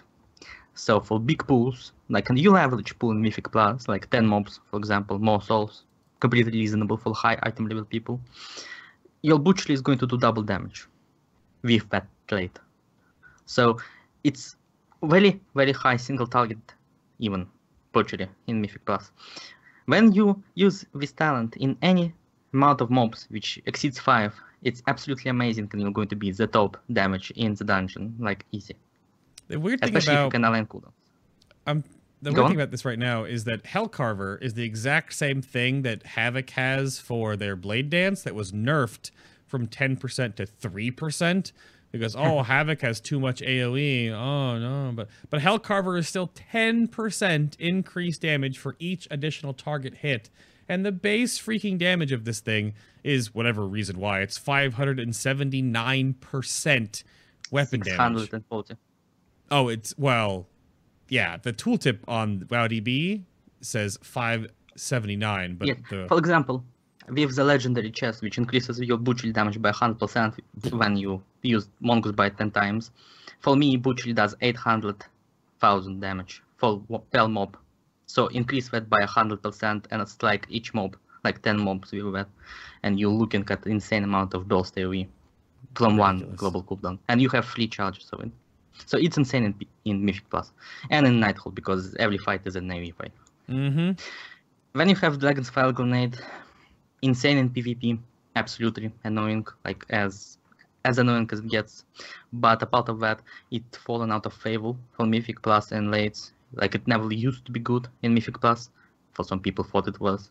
But now it's complete garbage deal. Still usable in some situations, but still pretty bad. right. And Serpent Sting is your default um, single target damage dealer because, well, Butchery is your AoE, Serpent Sting is your single target. Just think of it like that. Yep. Level 100 talents. Well, we talked about aspect of the beast in BM portion of the show. Yep. It doesn't crit. It's complete garbage. Then you have Expert Trapper, which increases the damage of Caltrops, which is an important part. There's actually two builds of survival you can use on single target. One, which relies on Caltrops, Expert Trapper, and that build kind of prioritizes versatility until you get full set, but like it's not as good as the Spitting Cobra for single target. And then you have Spitting Cobra, which is an interesting talent. It's, it's a new addition to single target rotation for survival. It used to be never taken, so you never would take it for any situation, but it got buffed significantly, and it was found out that it double dips into haste. So before that, you heavily sta stack haste, so Cobra be- gets battle and battle as a talent. Yes. It's a one minute cooldown, Uh-huh. which gives you 90 focus over the duration, so it's already better than a cooldown from BM, uh, you know, aspect of the wild. Shots fired. it is, and it does on average something like 2 million damage. And more if you use it during heal, like 4 million I seen multiple times. Yeah, wasn't It's wasn't actually oh, oh I, was looking wasn't spitting cobra like 40% attack power and now it's 100% attack power? yes, it got buffed significant, significantly. Right, yeah. But the focus generation is what important because you can use flankings like often, which synergizes your two set and then full set, and it's yeah, it's good. Awesome. Oh, it was tw- it, it was twenty apparently, even worse. Oh, it was 20% attack power? Holy crap. That's so bad. Wow. I guess That's- getting something buffed uh, five times is a little bit. It's okay to make it okay. Yeah, I, I would imagine so as well. Um, you're bringing up the tier set in there too, so we're gonna bounce over to the tier set real quick. Uh, so again, the Eagletalon Battlegear. So your two pieces flanking strike now has three times the normal chance to trigger hunting companion, and your four piece, like you said before, when you achieve six stacks of Mongoose Fury, you will gain a 20% increased damage buff to all abilities for the next 10 seconds. So both seem pretty good. They like Beast Mastery ones. They don't seem like they're anything wrong with them. They both look like they play into and shore up some some uh, parts of the spec. But I think the, the two piece is probably like the really. So the math on this. Walk me through the math again on flanking strike. I didn't know this. Well, okay, flanking strike has okay. First of all, mastery gives our pet attack chance to give us a mongoose bite. So flanking strike has double that amount by default. So for example, you have 15% mastery, so every attack done by the pet has a 15% chance to give you a block of mongoose bite. Flanking strike had 30% chance.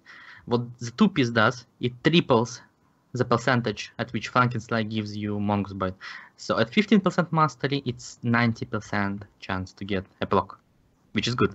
So essentially, every flanking strike gives you a Yes. stack. Yes, pretty much. Right. which is amazing for the reason of uptime on four piece. Uh, the average uptime for most fights, at least for me, but I, I'm speaking about every single fight in Nighthold because I looked at the logs, is 54% and up uptime on full set. Because you can, with the two set, you can reach six stacks pretty much every single time, ball a few. So you have very high uptime and it averages out to be like 5 6% damage increase but it's important when it's up not how long it's up Okay. Sounds good. yes especially because well we are kind of a bursty class like when we have cooldowns we do most of our damage during our cooldowns hero is super amazing for us Mhm. like our cooldown uh, you know the aspect of the eagle it does provide us with 30% damage increase and 20% critical strike increase. So that kind of counterweights the reduced critical strike chance by default by 5%. So that's very important. Like so when you have your cooldowns, you have 20% from TL set, for piece. So you just do insane amount of damage and it works on AoE, which is the most important part. Right, because you can get the the buff up, and then you can essentially re-drop.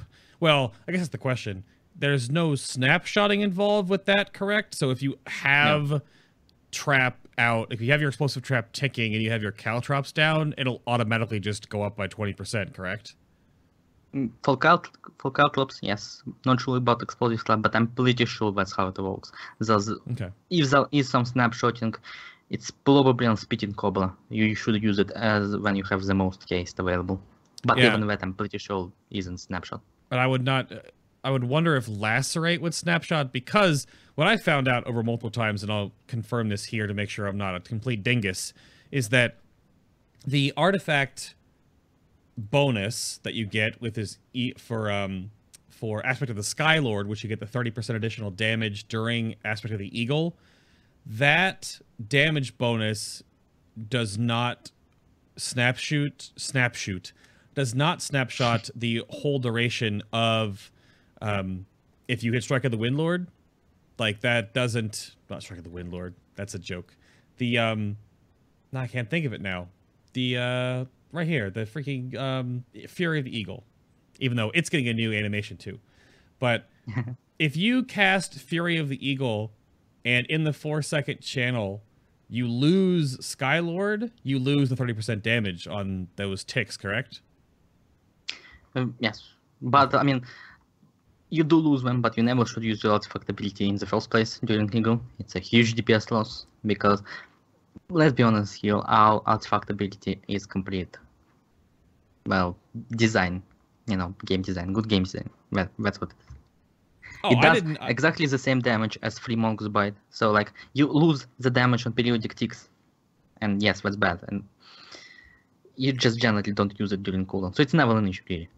Oh, so you actually don't because I've been doing that wrong. Then I've always been building up uh during Eagle and then hitting Fury when I have six stacks and I have four seconds left on the Skylord buff. So you Oh, don't. Um, I'm, I, I mean, I guess I'm AoEing at the times like in Karazhan, so that's probably yes, why for it's- AoE, that's- it's fine. It's fine. Okay, okay. But like how it works, Mongoose Bite does it does the same amount of damage on one target as three Mongoose Bites. The problem is Mongoose Bite is one big chunky attack. If, if it crits, it does a lot of damage. okay. But because it's a periodic amount of damage or three seconds, and with small chunks, if we crit, the damage isn't nearly as high. And because our cooldown gives you us 20% chance extra to crit, you can see where this is going. It's better to press three mongoose bites extra instead of artifact ability, okay. because on average it's going to give you more damage. Okay. That makes sense. Yeah, for pure single target. Okay. That makes Mhm. that makes sense.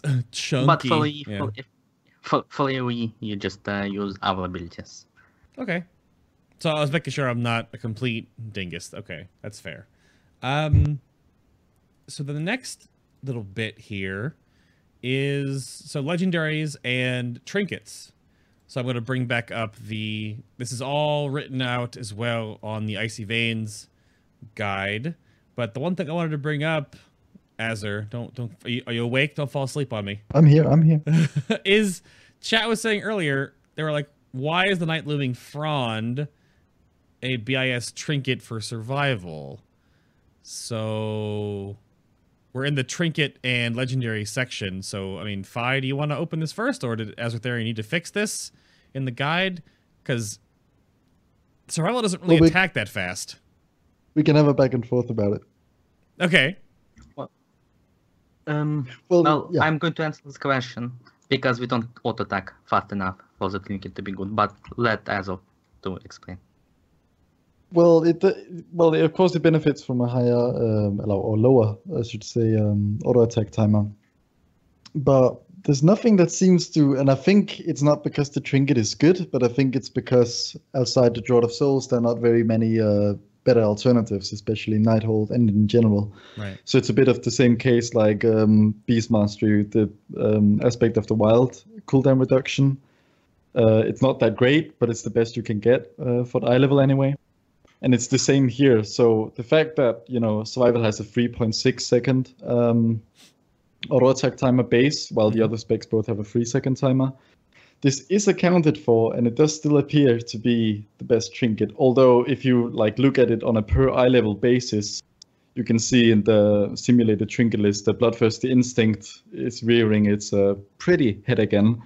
Um, and of course, with haste being uh, such a godly stat for survival, the haste proc uh, and the high uptime of uh, that on the Bloodthirsty Instinct uh, really helps out survival. And I'd say that it's probably the more the, the trinket more people will have uh, along with the haste stat sticks hmm. uh, than the Nightblooming Frond. But if you do have the choice between all the trinkets on a pl- silver platter in Frond of you and the old at the mythic item level, you would still pick the front. But you know it doesn't always work out that way. Yeah, because I'm looking at like down here. I mean, you're looking at a 905 Frond, and your sim is at uh, 543k. But even like what what my hunter has, she has an Eye of Command at 860, and it's only 10k DPS difference. So like even a Karazhan trinket now, because the eye level cap can Titan Forge all the way up to 925. Like it, it, it seems like there's other options. I mean, these trinket sims are so close together. If you go from the top and down 10k, there are so many trinkets in here that you could still use, and that's sort of the problem or blessing or curse of Legion is that people ask about trinkets all the time, but really there's like the best and then everything else is just right underneath it because there's not a huge fall off Yeah, and the Eye of Well- Command with the set bonus is only like marginally. Uh, it's like 5k behind. the, Yeah. like had like best in slot kinda uh, Nighthold trinkets. So yeah, yeah the Well- Cell of War forging. go ahead The Frank. thing about that is, um, for survival, the trinkets, like, none of them are really major except Bloodthirsty Instincts. But the trinkets, you should use trinkets which make your gameplay smoother and help you achieve a goal specifically. And that's why I think, what, for example, Memento from More Souls is one of the better trinkets you can get at survival. Mhm. Because in most situations, it provides you haste, mastery, and crit, which are all excellent for what you want to do. Haste gives you more blocks, Mastery gives you more blocks, you need more blocks. Haste makes the spec feel and play smoother. And crit is just generally nice because Mongoose Bite is very, very high damage in one ability, and if it crits, it can crit like 3 million. So it's Right. significant. Yeah, that that seems fair. Um, And Memento is not on the list, if I remember correctly, still. Oh, yeah, I'm not. I'm not seeing it here. What's what's that going? What's that? What's that on here? But the problem with Memento, you need to get it like fairly high Titan Forged, but if you have like 885 plus, it's probably going to be your best in slot Nighthold Trinket along with BTI. Well, that's this is the weird problem with that is that the raw stat of the memento versus the like take the um the entwined elemental foci, which is basically Nighthold's version of the exact same trinket. It procs the exact same things for longer, but it's just a flat um, secondary stat stick, not a primary stat stick that goes with it. So it's already weaker. So hopefully, in this trinket balance hotfix pass, maybe coming up soon, they actually make the elemental foci the natural successor to the Angerboda because having to farm for that on essentially almost every spec in the damn game could so good is really annoying blizzard so You don't say. but how about uh, anything about legendaries real quick before we we move on there's a list of cures here that i'm bringing up on the screen but if you want to go through Well, I'm going to go over very quickly because survival doesn't depend at all on legendaries to do good. Like you Mm. don't really need them. Like Zell's Call of the Wild, it's your best in slot, still best in slot after the nerf. It reduces the cooldown of total, cheetah, and your eagle, which is your DPS cooldown by 35%, which is still excellent. Uh, it gives you more burst. If it gives you an extra eagle in a fight, it's like super good. Same for marks and boots, as we thought before. You know all the changes, and I presume still. Um, the second best legendary is probably going to be. Let me find it. Blindus. As funny Yeah. as that sounds. yeah yeah yeah Uh, for most people, because just because of how much of a secondary stat statistic it is, it's four and a half thousand stats. But because our class, we want the agility most of all, but all the stats are nice. There's no dump stat except mastery after 15% if you have two set. Like all stats are very equal to each other. The haste obviously being much much better than ours, but still not that much. So it's Cole, then Plytus, and then it's Boots. Nesingwary's Trapping Treads because uh, if you use Caltrops, they're actually second best in slot. If you don't use Caltrops, they're third. They just provide you with such a huge amount of focus regeneration that you can basically use Flanking Strike on cooldown, and it makes Animal Instincts battle, and it makes Mok'Nathal battle, so it just makes the specs smoother. wait when Everything else is situational. for caltrops does it trigger every six seconds or only No, once it illegals on pull. It, it illegals when it drops and blocks on the boss. Okay, but because you can drop it every 15 to 20 seconds, essentially, you gain the 25 focus every time, right? Well, no. It, it it only blocks on basically when the trap lands. If something stands in it, it blocks. Like it's hard to explain because it's Right, like a ticking dot. If if but is it proc per target that triggers it, or just once? No, once one. Okay, but every time you drop a new caltrops, you'll get the energy back again from the boots, right? Yes. Okay, it's that, that's 25 focus spell trap. You can use freezing trap, you can use Caltrops or Tar Trap, and you can explosive trap. Right, so it's right. actually a fair bit of focus region, but it's third best in slot if you don't use Caltrops. So Okay. it goes like Cole, Lidus, Boots, and when every single hour legendary situational. Probably the chest is one of the better ones um, because Butchery is so strong and it increases the damage of Butchery. Um, for example, on Gul'dan, it's really good for killing the eyes. Uh, just stockpiling with buff because it doesn't have any timer related to it, and then just going on all out with cooldowns. okay. But that's legendary for survival, like a couple good ones, and everything else is just stats. Fair enough. And you wanted to go over for closing thoughts the rule of thumb, the secondary stat priority you said was a little weird. So walk me through that. Okay, so there's two builds generally, which are very popular among people in survival channel. There's a heavy stacking of versatility, which is fine until you get full set. And then there's heavy stacking of haste, which is our best stat. It makes the play smoother. It makes everything faster, and it very synergizes very well with our Fallen 2 set. Before the full, full set, if you use Caltrops and Expert Trapper, versatility is like Abzal as your best stat. But as soon as you get full set, haste becomes predominantly the best stat you can get. Like at 30%, it's still your best stat. Uh, on if you sim yourself, like 30% and up is good. It synergizes with some of our talents because we have scale of haste, Mhm. like Spitting Cobra. Uh, the traps mostly scale of versatility, but uh, Cobra scales with versatility and haste. And full set is just like you need so much focus and you need so much global cooldowns in your mongoose window because haste um, it increases the amount of global cooldowns you can get per mongoose fury window like you familiar because you play survival as your old like mongoose fury window it's a very limited amount of time and you need to fit everything in that amount of time Right. I think didn't crit used to be super important. So now, so what's the like? What is the optimal? Because people are going to have their four sets soon, regardless of what you raid, because LFR has four sets now. So is it is it like haste crit i would say it's verse mastery Haste. or versatility equals crit and then mastery mastery being priority until like 13% Mhm. because the two set is so strong you always want it to hit and at, at 13% it's high it's high enough well it's going to block like four out of five chances Sure. as i wrote up a whole bunch of stuff about the the basics for stats, and then like there's a soft cap here for everything else, and yeah, yeah, okay, that's fair. Because you definitely with that 15% mastery, and then you can forget about it because then with your two piece, you've got a 90% chance every flanking strike to give you a mongoose. That's really you don't need at anything else. 16 at 16 and 64% i think it's a 100% chance so it, like 15 is 1% 1.5% off from being 100% Right. So it's it's pretty easy to the, to get to a uh, essentially a hard cap, and Yes. then forget about it. So that sounds good to me. Anything else you want to leave the survival hunters out there with? Any tips or secrets or suggestions to remember before we move on to marksmanship?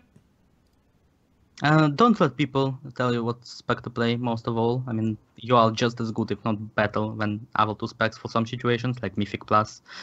Nothing beats cooldowns plus Butchery in Mythic Plus right now, except maybe Affliction Locks if we get lucky. Mm. Like that's like from a serious point of view, like from someone who does a lot of Mythic Plus, like you beat everyone in almost every situation if you play well. Yeah, I, I have a blast on mine. So it, it that definitely was a stigma going in, and I know that we haven't really added. I know if you like playing range DPS specs, Blizzard hasn't added any in the history of the game. They've taken one away from you and have anything else. so we will uh, we'll see if they ever add any more range specs in the game in the future. And no, they're not going to add a Demon Hunter range spec. Stop asking. Um, all right. But what if they will? Huh? But what if they will? I don't know. Then I'll eat uh, a grilled cheese sandwich, not grilled. I don't know. I'm not gonna eat it something gross. So, marksman time. Azor, Hello. are you ready? Hello, hello. Yes, hello. Hello. Yeah, I'm ready.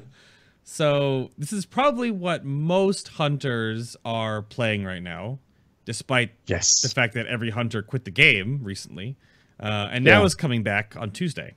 So, what um, we we talked about uh, marksman earlier, but I put here. So I put how are things, and then does marksman have too many micro? Because I was watching you the other day when you were doing your DPS test on your live stream, and.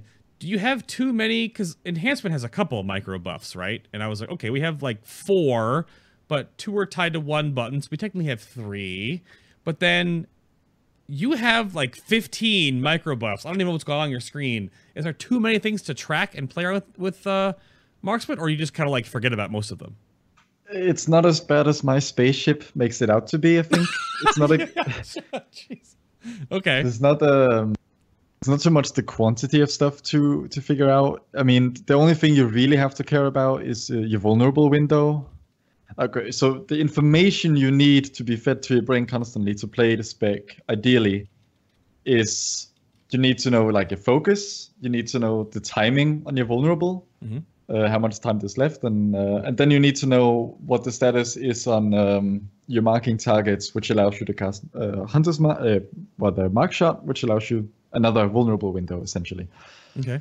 And the whole goal is to, um, with the patient sniper, which is sort of the cookie cutter single target build, but as we'll explore later, maybe not used as often as it might seem like you might want to, um, is to take advantage of the patient sniper talent by casting aim shots as many like casting as many high damage aim shots in the end of vulnerable as possible.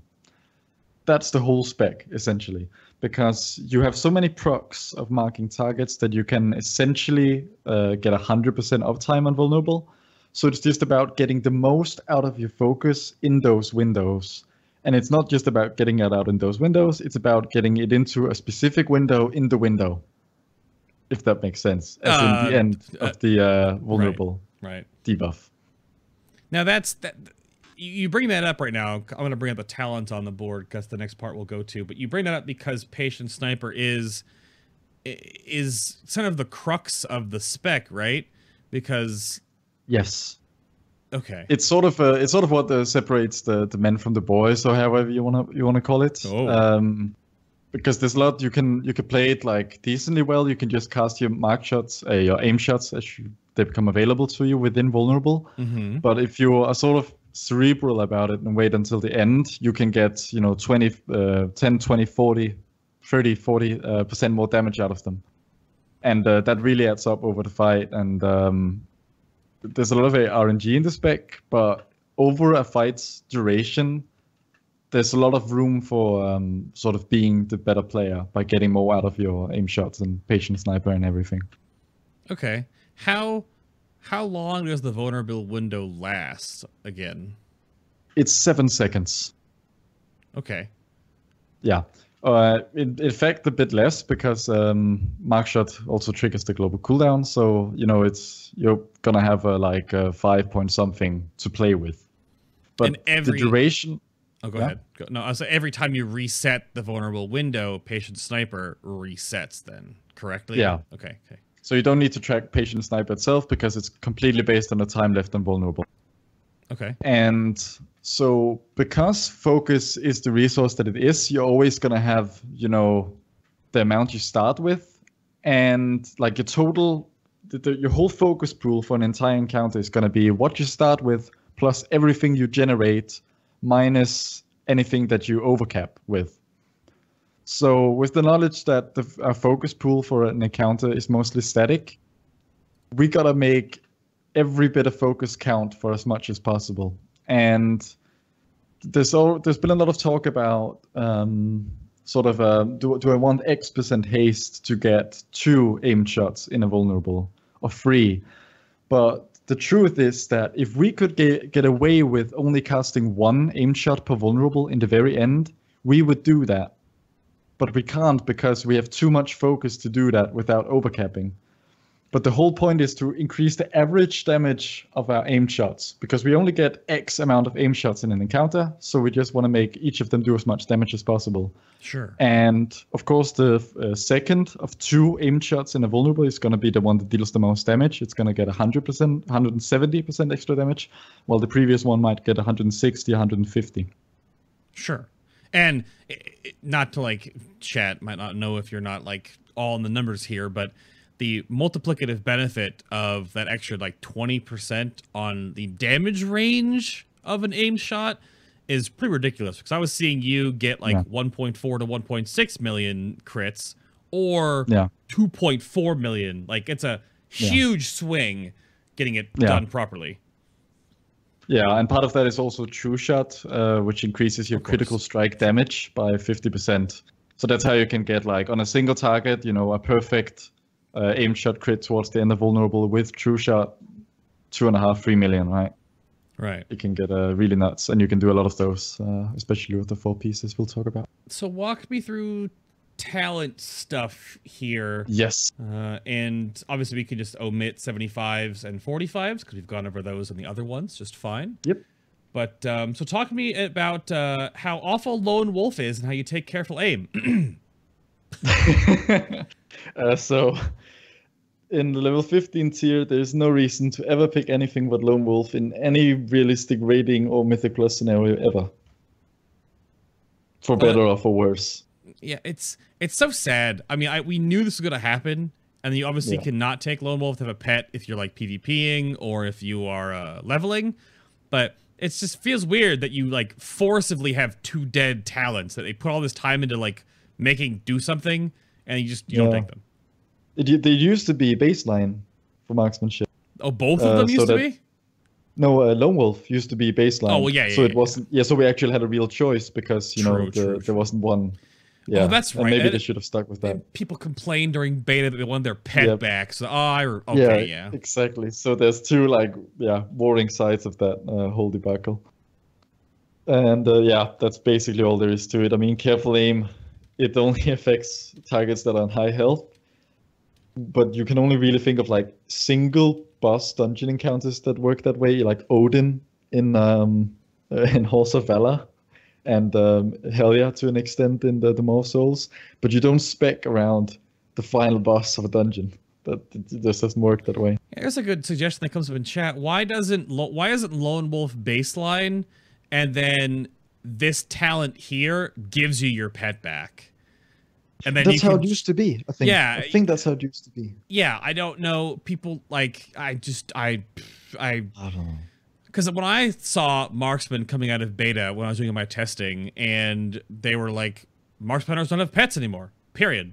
You can take black arrow, which is totally fine for leveling because you can black arrow the crap out of things, and your little No.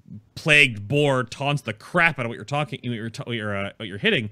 Um, but I was like, okay, that's unique. Survival fights in tandem in melee with their beast, uh, with their pet. Beast mastery summons more, a la you know zoo style, and then marksman no pets. And there was this that, that terrible outcry, and I, I really wish Blizzard were stuck to their guns and had and kept the fantasy no pets for marksman.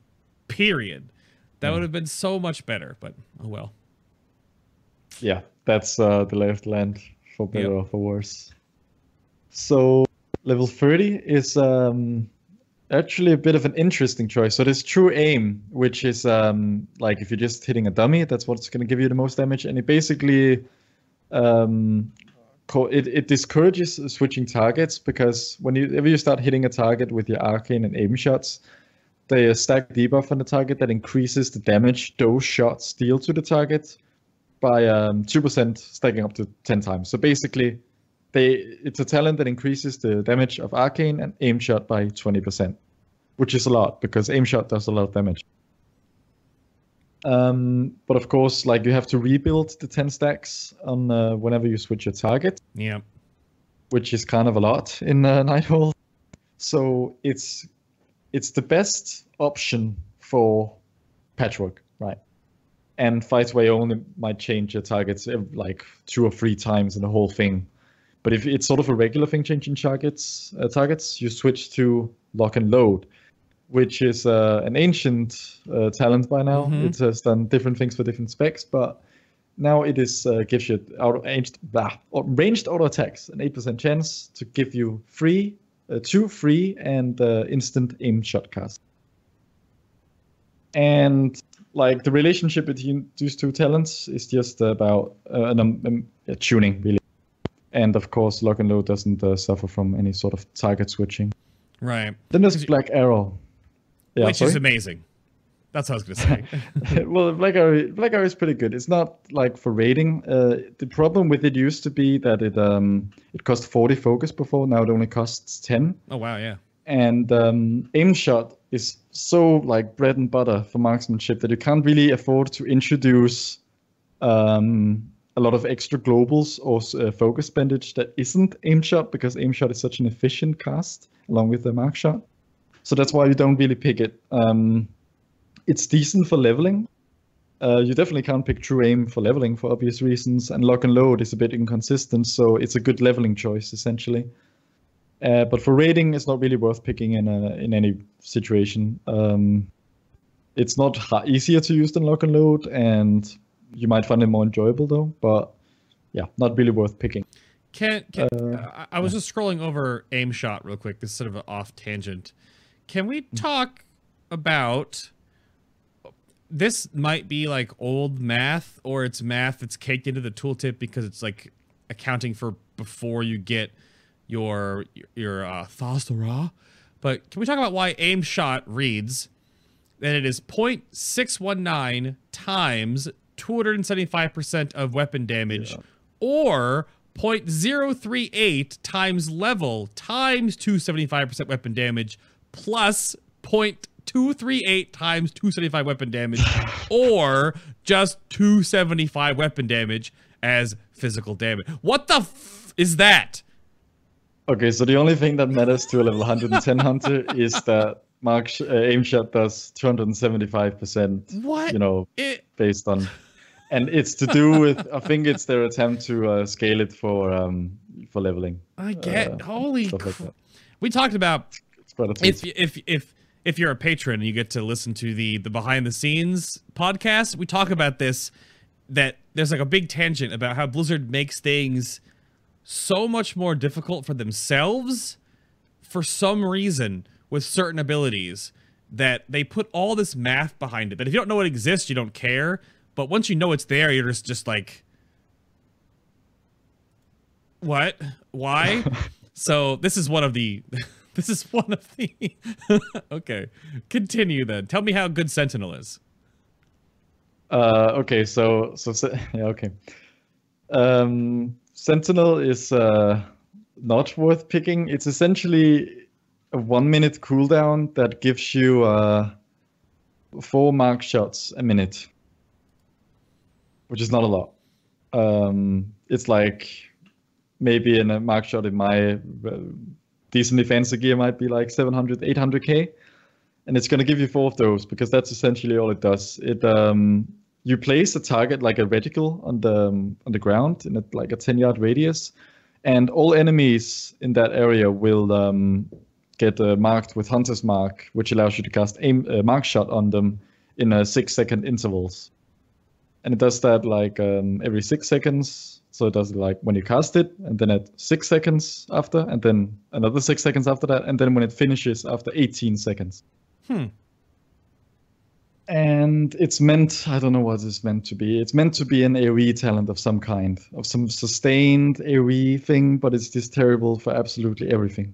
So that's And- why we take meme shot. That's why we take patient sniper for uh, well not well i'll, talk about meme shot of course. Uh, patient sniper for you know getting the big aim shots mostly on uh, single bosses single target. An explosive shot for everything that involves sort of short-term multi-target especially on priority targets. And the explosive shot is like it's a skill shot like they tried to, to put a skill shot into WoW because um, when you click it once, it sends like a rocket flying from ahead of you, Mhm. and when you press it again, it explodes, and it deals damage to uh, enemies based on how close it is to them when you press it. But of course, the pragmatic way about uh, the prag- pragmatic way about going about it is um, just to stand in melee and hit it twice. so it blows up in your that- face yeah Yeah, so it blows up in your face and all the mobs around you, which is not very convenient always, but it's so if you can make it work, especially in Mythic Plus, it's an extremely powerful, ridiculous ability for any sort of multi-target. And there's so much AoE in Nighthold that Explosive Shot is probably going to be the choice for more fights in Nighthold than Patient Sniper will. yeah i believe uh, it Yeah. It's a thousand percent attack power as fire damage, so Yeah. it ignores armor. Yeah, every Yeah. 30 seconds, you just disengage into melee range and just and then walk out. Yeah. Yeah. In my gear, it's 800k per target, non-crit. Good gracious Yeah. me. So, uh, and if it crits, you know, it's it's absolutely ridiculous. Um, specific examples, you know, um, the AOE phases on a Spellblade, the lashes on um, on Botanist. So when they spawn, you can hop over there because they're already sort of in range and just blow your explosive shot in your own face, and you'll do uh, two million to them immediately. Uh, so yeah, and for Mythic Plus, because it's so front-loaded and immediate, it's just very good for dealing with packs, and it has a 30-second cooldown. It line up with most things. Yeah, so most Mythic Plus um, packs start with you going into melee and spamming your aim shot button to blow up. Right. Yeah. Okay. Uh, and yeah, patient sniper, single target. That's a weird tier that it has a skill shot, AOE ish single target, and then Sentinel, and then Patient, Yeah. which is fully single target. But that's a weird tier. Um, 75s again. Pick what you want: CC, camouflage, etc. And let's go to 90 and then 100. Yes, so uh, level 90 is uh, we talked about barrage, and it's the same thing for B uh, for marksmanship. Right. You might use it. It actually got an 80% uh, damage buff for BM specifically. Like they said, it does 80% more damage for BM now. That is mostly to bring it on level with um, marksmanship's version of it, because uh, marksmanship's mastery increases the damage of all focus spending abilities, which of course includes barrage. Anyway, tangent. Um, it's only really useful for indiscriminate burst theory much like Beast Mastery. And um, Volley and Crows are extremely close on a single target, and Volley is the completely passive option that can also cleave. So for more fights than Crows, you will be using Volley, as it's the um, very marginally worse single target choice, but much better for any sort of cleave. It basically just um, makes sure uh, uh, auto shots cleave and hit like a truck. Sure. Yeah, and uh, Murder Crows, you know, same old boring. You use it if you're just fighting one target for the whole thing. Now I had to ask about that with uh, with sniper training, and as you gain more gear and have higher mastery as as it all goes, that the yeah the damage of all focus spenders scales up. So obviously barrage will scale up, and the new barrage with its whole like fifty percent nonsense we talked about earlier. Does the does the rate how does the range effect of sniper training work with barrage because it's the weird 40 yard range, but it's like a 120 degree cone. And well, not a cone. It's like a, it draws like a rectangle from your right Yeah. and your left arms, and then it has like a really wide arc in front of you. Does that just get improved forward with Yeah, your it just training? gets improved forward. Yeah. Okay. okay, One okay. uh, funny trick that is not as relevant anymore, but used to be, is that um, to avoid barrage ninja pulling, um, you can now, like in Legion, you can set the name, uh, the distance at which nameplates for enemies will be drawn. And because marksmanship's range is so long, it it's a pretty good tip to uh, set your nameplate distance to your actual shot distance. And you can avoid uh, barrage ninja pulls this way by like if they're set to the same thing. If you can't see the nameplate of something in the distance, your barrage won't hit it. So that's when you know you're safe. Hmm. Yeah, not as relevant anymore because we don't use uh, barrage all the time. But uh, when we did, it was uh, pretty useful. Hmm. Okay. And then uh last last little talent bit here. You basically are I mean I I was so happy that they removed the the total shit show of the original trick shot from beta cuz that was just Yeah, kill it was like kill flip was it? That was just not mm-mm. yeah, that was unique. But anyway, go go through your 100s here and then uh Yeah. So um, yeah, Sidewinders is no longer the optimal choice for any specific. uh, Well, for specific situation, you might say Mythic Helya because if you want more slime damage. Um, but it does inferior uh, single target and multi-target damage to both the other two options. Um, these three talents they have sort of their own niches, and the trick shot is sort of turning your single target. Both the same for Sidewinders and trick shot. They turn your single target into multi-target damage. And trick shot does it by um, making your aim shots cleave essentially. And Sidewinders does it by making your primary focus regenerator also cleave and also mark all targets. It sort of merges arcane and multi shot.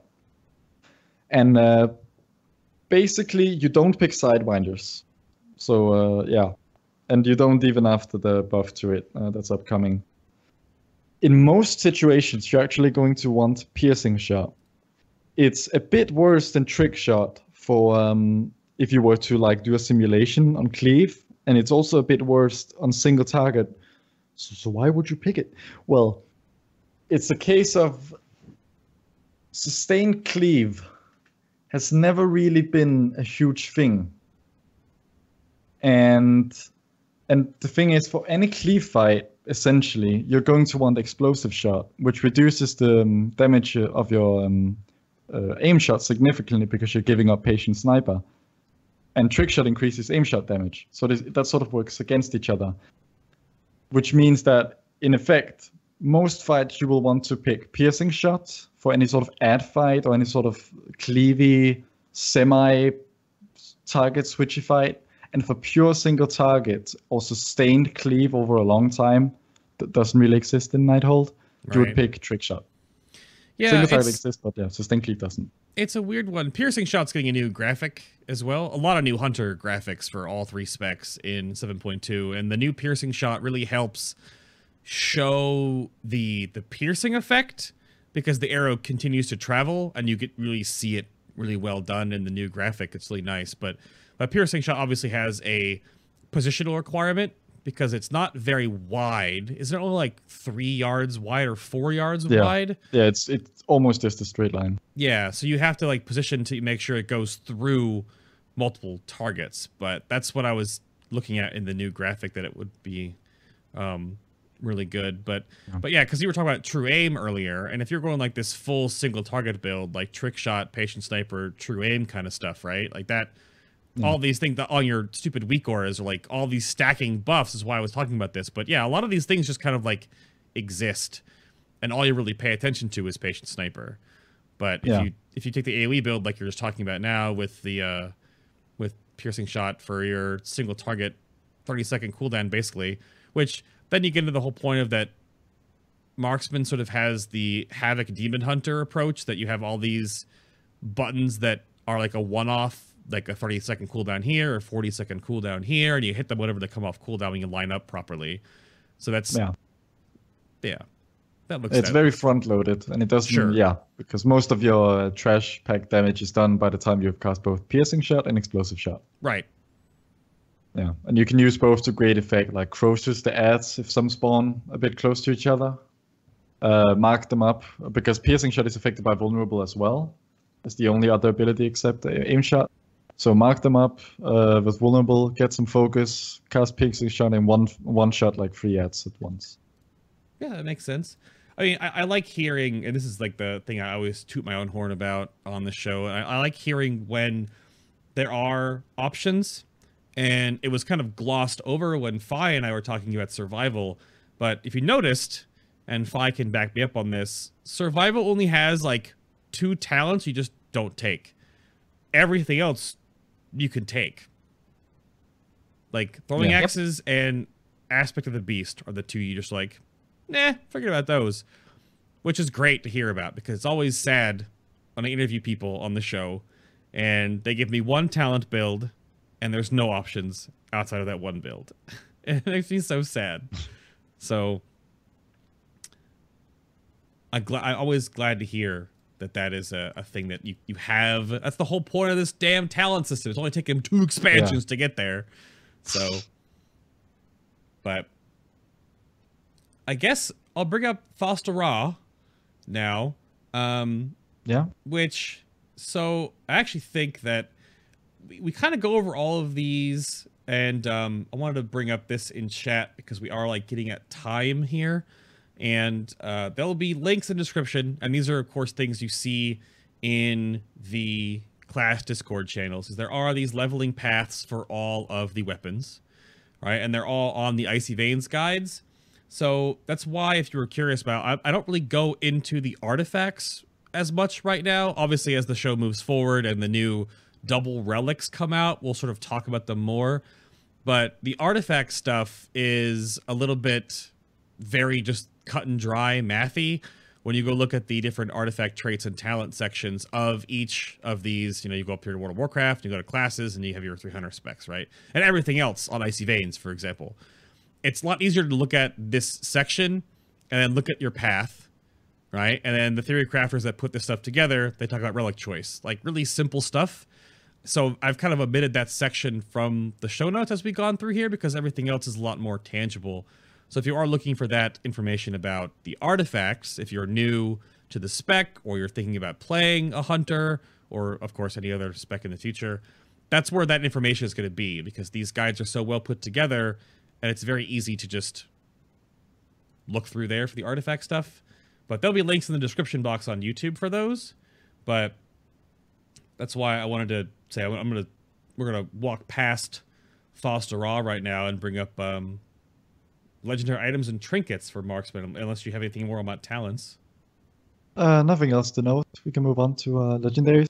Yeah, sure. go for it. So it's not as legendary dependent as um, Beast Mastery, Shoulders Belt, and everything, but it still has some really good legendaries. Uh, the two big ones is the, um, the newly added 715 legendary, the MK2 Gyroscopic Stabilizer. Mm-hmm. Um, it basically makes every other aim shot you cast be castable while moving, and also have a 15% increased crit chance. Ooh. Yeah, and both of those things are like one of them combines to make the spec a bit more bearable, especially when using, um, you know, the pure single target true aim, patient sniper, and trick shot, where like 50% of your damage is just aim shots, and you want to make them as big as possible, and any sort of movement can really screw with your rhythm. It makes that more forgiving, but just having um, what is essentially a seven and a half percent average uh, damage increase for your aim shots is huge, and it makes it the best legendary by a, a fair bit, at least on a single target. The other one that's big is uh, the Ullr's Snowfeather shoes that are essentially um, just a true, another true shot cooldown reduction. Whenever you cast a, uh, well, it says whenever you cast like a damaging shot, but in reality, like a lot of um, shots are omitted from that description for no reason. Um, but it is essentially like a 45 roughly uh, cooldown reduction on a true shot, which is a main really large AoE and single target cooldown. Mm-hmm. And um, of course, these two, because true uh, uh, true shot increases your critical strike damage by 50%.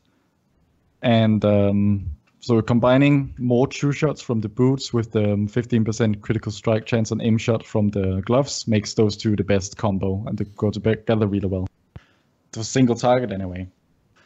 Then there is the War Belt of the Sentinel Army, which is a basically it basically makes multi-shot stack a damage buff on your next aim shot, um, a bit like the um, the Butcher's Bone Apron for survival, uh, which makes Mongoose Bite stack up uh, so that um, Carver or Butchery does more damage. And it's extremely powerful with a trick shot, especially, especially for like sustained cleave with trick shot, because you gotta cast um, multi-shot instead of arcane shot on um, multiple targets all the time. So you will keep up stacking this buff, and it's one stack per target you hit. And it's like 10% damage on the next aim shot per target, and you might have to spam quite a few multi-shots to get there. So especially on AoE, you can get like 200% extra damage um, aim shots, and they already do a lot of damage. And with trick shot, they will also cleave. So essentially, you can get these like six million aimed shots on multiple targets, and it's absolutely ridiculous if you get to stack it up. So I was gonna wait for you to bring up the war belt because this is like one of the new hotnesses, and with trick shot, because I- wanted to bring up the way that trick shot paths is sort of like chain lightning, that it doesn't cleave everything around the target. It hits a number of targets that are Yeah. um, it, to all vulnerable targets, Yeah, but doesn't yeah. have a way that if it bounces, which is unfortunate because you can't really control it directly, but if it bounces sort of like towards the edge of a pack of mobs, it won't bounce back, right? Like it stops and just fizzles kind of thing. Does it still do that or does it hit well, everything? it's it's it hits everything that's vulnerable, and what is vulnerable is determined by what you mark with your mark shot, Sure. which is determined by what has hunter's mark, which is determined by multi-shot. So right, right. it, it's actually multi-shot that matters in this equation, and it's very simple because it's just uh, eight yards around the target. Okay. So you hit a target, and it, uh, everything within eight yards, and then you press a hunter's mark. Uh, then you press um, mark shot to get vulnerable on all of them, and then you trick shot. And regardless if they've spread like to China after you've cast and marked them, um, your aim shot will still hit multiple targets across the room if you have ma- made them vulnerable. Okay, I wanted to make sure that was that was working because I remember back in the day um, when I was testing that the the bounce wouldn't bounce all the time properly. It would just like if it got too far away from the next mob to hit that was vulnerable, it wouldn't bounce. Mm. So if that's not a case, and you're not seeing that. Thankfully, then- not the case anymore. okay, that's that's that's fine because that's why this Yeah. this belt is this and because this, this is very much in the time right now that we live in Nighthold. Of course, as you know, the next raids roll out, we don't know if we're gonna have fights that are all the similar. Obviously, it's a very much a thing, but seven of ten bosses in Nighthold all have just BS cleave or AOE phases. Yeah. So you can do some serious gaming with uh with certain legendaries Yeah. for sure. And it's kind of nice to have these free legendaries. Like the, the boots are always good, and Warbell is really good for multi-target, and um, and it's uh, and the gloves are really good for single target. Sounds good. So that's pretty nice. And then there's legendary trinket, which is sort of a yeah, it's kind of mediocre for all specs. It's it's usually behind the DPS other DPS legendaries for all specs. So before we get too much over time, I wanted you to go over why you have Draught of Souls for marksman because it's a it's a it's a melee Yeah, trinket. Uh, can we talk about yeah, this? that's the same. Well, that's the same case as BM. You know, it's the likely because it's not listed in the uh, best in slot section. Like the simulation is always, and it, the guide says this. You know, a simulation is always limited by the humans who, programmed it. And like just today, I found like until earlier today, explosive shot was doing half damage of what it was supposed to in Simcraft. Hmm. So, s- there's always something wrong with Simcraft, but it's still a good tool if you know how to use it. Basically, the trinket sim is more of a reflection. It's just as much a reflection of uh, like what is lacking in Simcraft as Right. it is like a genuine comparison. Uh, and there's yeah, I had to add like a note about Draught of Soul specifically um, because it's kind of a sketchy choice. Even if it was um, like all the time as good as the Sims would indicate, you would still have the inconvenience of moving to melee, and marksmanship is not that mobile anymore. So yeah, it doesn't really work out that way, and that's why it's not the BIS trinket. It's But just if- the one that but sees the highest. But if you're running the meme shot, you can run in, blow up in your You can. face, and then hit You the can. trinket. Yeah, mark them up, vulnerable, piercing shot, run in, explosive shot, pop the trinket. It works. Yeah, that's that's what chat was asking. Did you say something about the meme spec? And we that that's another thing we've said about it. So yeah, for sure, that is definitely definitely a thing. But I mean, is there anything else you wanted to add about marksman? I mean, the, I brought the trinket up on the on the um on the screen. You have convergence of fates listed. Uh, how is is the RPPM for that pretty good for true shot? It's pretty marksman? decent. It's um like with with the boots and the two piece bonus, which is also a cooldown reduction on a true shot, Mhm. and that we can get really low cooldowns on true shot, and it makes marksmanship re- really really powerful just That's in true. general for everything. If you have the boots as well, is what the caveat. If you have is. the boots as well, yeah, that's the caveat, and uh, I don't have them, so I'm a bit upset about that. that's fair. Yeah. That's why your damage is so bad, right? Yeah, yeah. Yeah. I just Uh, can't do it without them. So, rule of thumb, secondary stat priority. Do you have any weird flim flammy stuff going on with with um, marksmanship like survival had, or Um, I'd say the um, the biggest interesting thing is how uninteresting it is. So a lot Oh. of people are like they they believe there must be a haste cap worth going for, and it's the most asked question in the marksmanship. Is there a haste cap? Is nine percent a haste cap? What about twenty one point five percent? What about nineteen? What about seventeen percent? But no, there is no haste cap. It's the third best stat. Don't go below five percent, I guess. But yeah, mastery, crit, haste, versatility. And the weapon damage is ridiculously overpowered, which is why um, like two eye level is better than any trait jump on uh, your weapon. oh wow, okay, Yeah. So um, just go for eye level on the relics as well. that's actually the first time I've ever heard that before. Because for like Hmm. enhancement, wind strikes is worth like five to six eye levels. So people that best, have, uh, well, go ahead. yeah, the best, uh, the best um, uh, BM single target trait and multi target is the two different ones. They're worth, I think, furious uh, furious swipes for um, beast mastery and free targets, which is beast cleave damage, ten percent, quite a lot. Wow. it's like eighteen eye levels. Excuse me. Yeah, eighteen. 18 so Yeah, you you basically do that. never replace only- that relic okay yeah, but only if you're doing mythic plus because you don't spec Okay. around beast cleave for raiding in general. But um, the kill command damage increase is worth like nine eye levels. So yeah, so the last two that's things we didn't weave in the tier 19 during talent talk. So the tier 19 for marksman is uh, every 35 focus you spend, which was nerfed, I believe. Uh, every 35 uh, that was, focus. No, the four set that was nerfed. Oh, okay. The four set was. So every 35 focus you spend reduces the cooldown of True Shot by one second.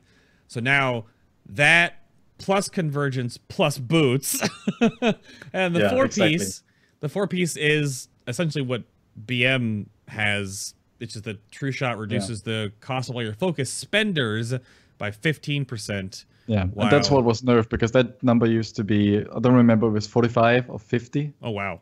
But uh, yeah, but the, it was really overpowered before, but they probably over nerfed it a bit because now the four piece is kind of meh. Hmm. Um, but before it, it basically made aim shot almost uh, focus neutral. so you would pop um, true shot and you would get your vulnerable going, and then you would just hammer aim shot forever until your vulnerable ended, and then you would do it again. And you basically were almost stuck at your focus cap because of how OP it was. But now it's like, okay. And um, the two piece bonus is like 30, 30 to 50, depending on RNG and stuff, uh, cooldown reduction. It's a bit funny because they actually work against each other if you think about it. You gotta spend focus to um, reduce the cooldown with the two piece, and um, the four piece makes your abilities cost less. But of course, I mean, you can cast more of them, so it kind of evens out. But it's still like, yeah, a bit silly. Well, it kind of it it one feeds into the other, and that's why I Yeah. brought up the whole thing that you can compound the two piece, the convergence of fates, and the boots, which is I don't know if I mean Blizzard nerfed parts of that for assassination rogues because they could basically have permanent uptime on Vendetta, which the Vendetta itself is not uptime all the time. It's the stupid daggers, the the butter knives, shink mm-hmm. shink shink shink shinks can be up all the time, but they've nerfed that a little bit. But have it has it gone under the radar because they've nerfed marksman to the ground so much apparently Brr, that all of these stacking cooldown reductions on true shot are still okay. Yeah, yeah, essentially. Okay, fine. Um, and the last thing that I have to ask, because this is mostly a, a marksman thing, is I had on here for trinkets because they fixed fixed and they fixed a bug with RPPM trinkets, right? And we Yeah. all lived in this beautiful utopia. Even I did for Mythic Plus of Aran's Relaxing Ruby. Uh yeah. Is it? And this can go for Phi as well because I know because Sarla has so many dots that can proc the ruby. The ruby is kind of dead now, isn't it? It's Yes. Well, for survival, it was that longer Oh, because at some point they uh, hotfixed it for meta. Yeah. yeah. and it just doesn't like it, it doesn't like cut its proc rate in half and when it does proc it still requires stuff to be alive for six seconds which you can't really Yep. can't really work with that in a mythic plus setting I, I feel uh, it was kind of nice sometimes because before barrage every tick of barrage which is you know 16 8 to 16 per target Mhm. uh, could proc so you could actually have multiple procs going at the same time if you were yeah. I feel like they installed the Binding of Isaac troll engine into it because how many times, and chat can back me up on this, because I used to use one as enhancement because the auto attacks on Flame Tongue and the dot on the ground from Crashing Storm counts as a ranged attack. Okay. Um, but you're you're pulling a bunch of mobs Mythic Plus, and your mobs are almost dying, and then like the mobs at like six percent and Wreath procs. It seems to proc so often when mobs HP is so low yeah for some reason, and then it just Yeah, fizzles because nothing, everything's dead. yeah yeah but if I- they made it like explode on mob uh, death it would be overpowered so Yeah. they yeah, can't win But that was the thing I wanted to make sure I brought up because I know a lot of hunters were a long time were like, "Oh my god, I need a ruby," but now the ruby is just like, forget about it. yeah Sadly. Anything else you want to leave? Closing thoughts for marksmanship or anything essentially? Because we're at Um, about two hours and twenty minutes here. So Oh, okay, fair enough. Um, well, I'll just say that like you don't have to play trick shot because the meme build is very, very capable and uh, better in many situations, and it's a lot easier to play as well. Um, so yeah, if you really hate uh, the whole trick shot, patient sniper, vulnerable idea, try to just go lock and load, explosive shots, volley, and piercing shot, and try to raid with that, and you'll you'll probably uh, find your love for the spec again. Sounds good to me. How about you, Fi? You want to leave anything else on the table for hunters out there, survival hunters out there? Anything else you want to end with? Mm-hmm. Oh, just give it a try. I mean, it's not going to hurt anything to try a different spec for marksman, BM to try survival and vice versa. Don't be stuck in the, you know, uh, I gotta play this because I have gear for this. Like, it's still, it's not the way it works. Fair enough.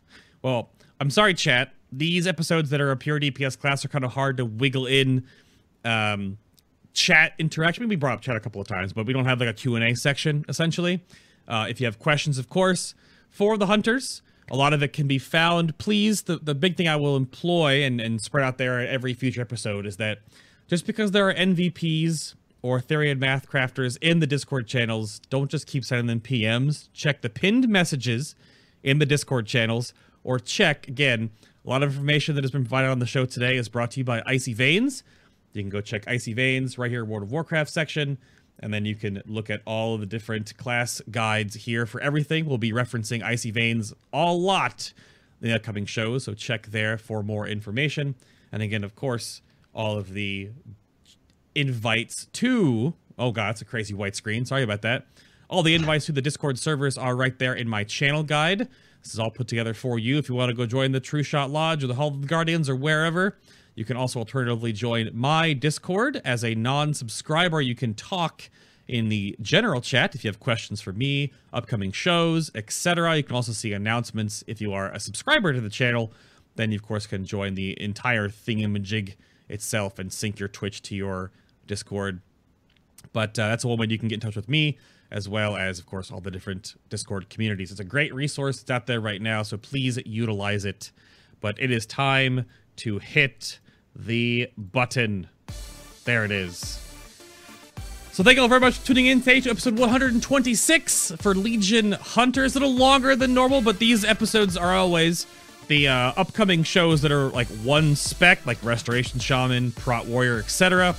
Those will have a little bit extra topics sprinkled in, but I will aim for them to be a little shorter to offset the balance of that. I want to like talk about Resto Shamans for two and a half hours, but I only got to talk about Hunters for all three specs for two and a half hours, so those are coming in the future. Resto Shaman is next Sunday, but around the table, real quick, we had Fi on the show talking about Survival Hunters. You can go follow him on his brand new Twitter, or of course, check out the Survival Hunter guide that he was posting. Links will be in the description box on YouTube. But Fi, it was a pleasure, sir. Thank you very much for your time tonight. Hey, it was a pleasure. Thank you. And do you? Yeah. You're in the Discord channel and stuff too, right? So you contribute yep. to that. Okay. I mean, you do all the work, right? Azortharion just steals all of your work, right? I wish. I'll take don't the. Don't believe his lies. oh, don't believe his lies. And there's Azortharion. You can go watch his live stream and his social media stuff over at twitch.tv forward slash Azortharion or he's got a Z on the end on Twitter. But thank you again yes. for being on the show, sir. It was a pleasure as always. Yeah, thanks. Pleasure to be on again. That was a lot to talk about. I I mean, yep. That was a lot. Episode. My bad. Yeah. No, no, no. The, the I, I'm fine with it if it's always like there was always things in the bullet list that I could keep going to. We're, we're not dragging it out for any reason.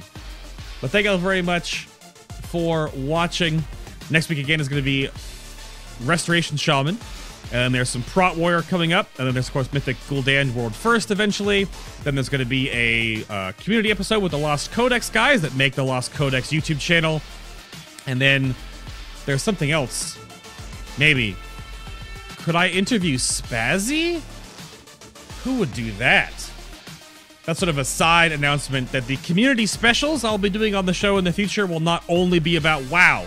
So, if you're in my Discord channel and have suggestions for other YouTubers to interview, maybe I can do that. I don't know. Who knows? I interviewed Duck Sauce before. He doesn't even play WoW anymore. Who's that guy? Jeez. But thank you all very much for watching. I will see you all here next week, or of course on the live streams during the week. Bunch of Gul'dan kills tomorrow, like 15 of them. So thank you very much for watching. Trust in your seal of RNG gold or now 50k artifact power, which softens the blow a bit, but still kind of sucks. And until next week, everybody, thank you very much for being here. And bye. Uh, bye, bye, bye. The other guests can't wave, but they can say bye. Bye.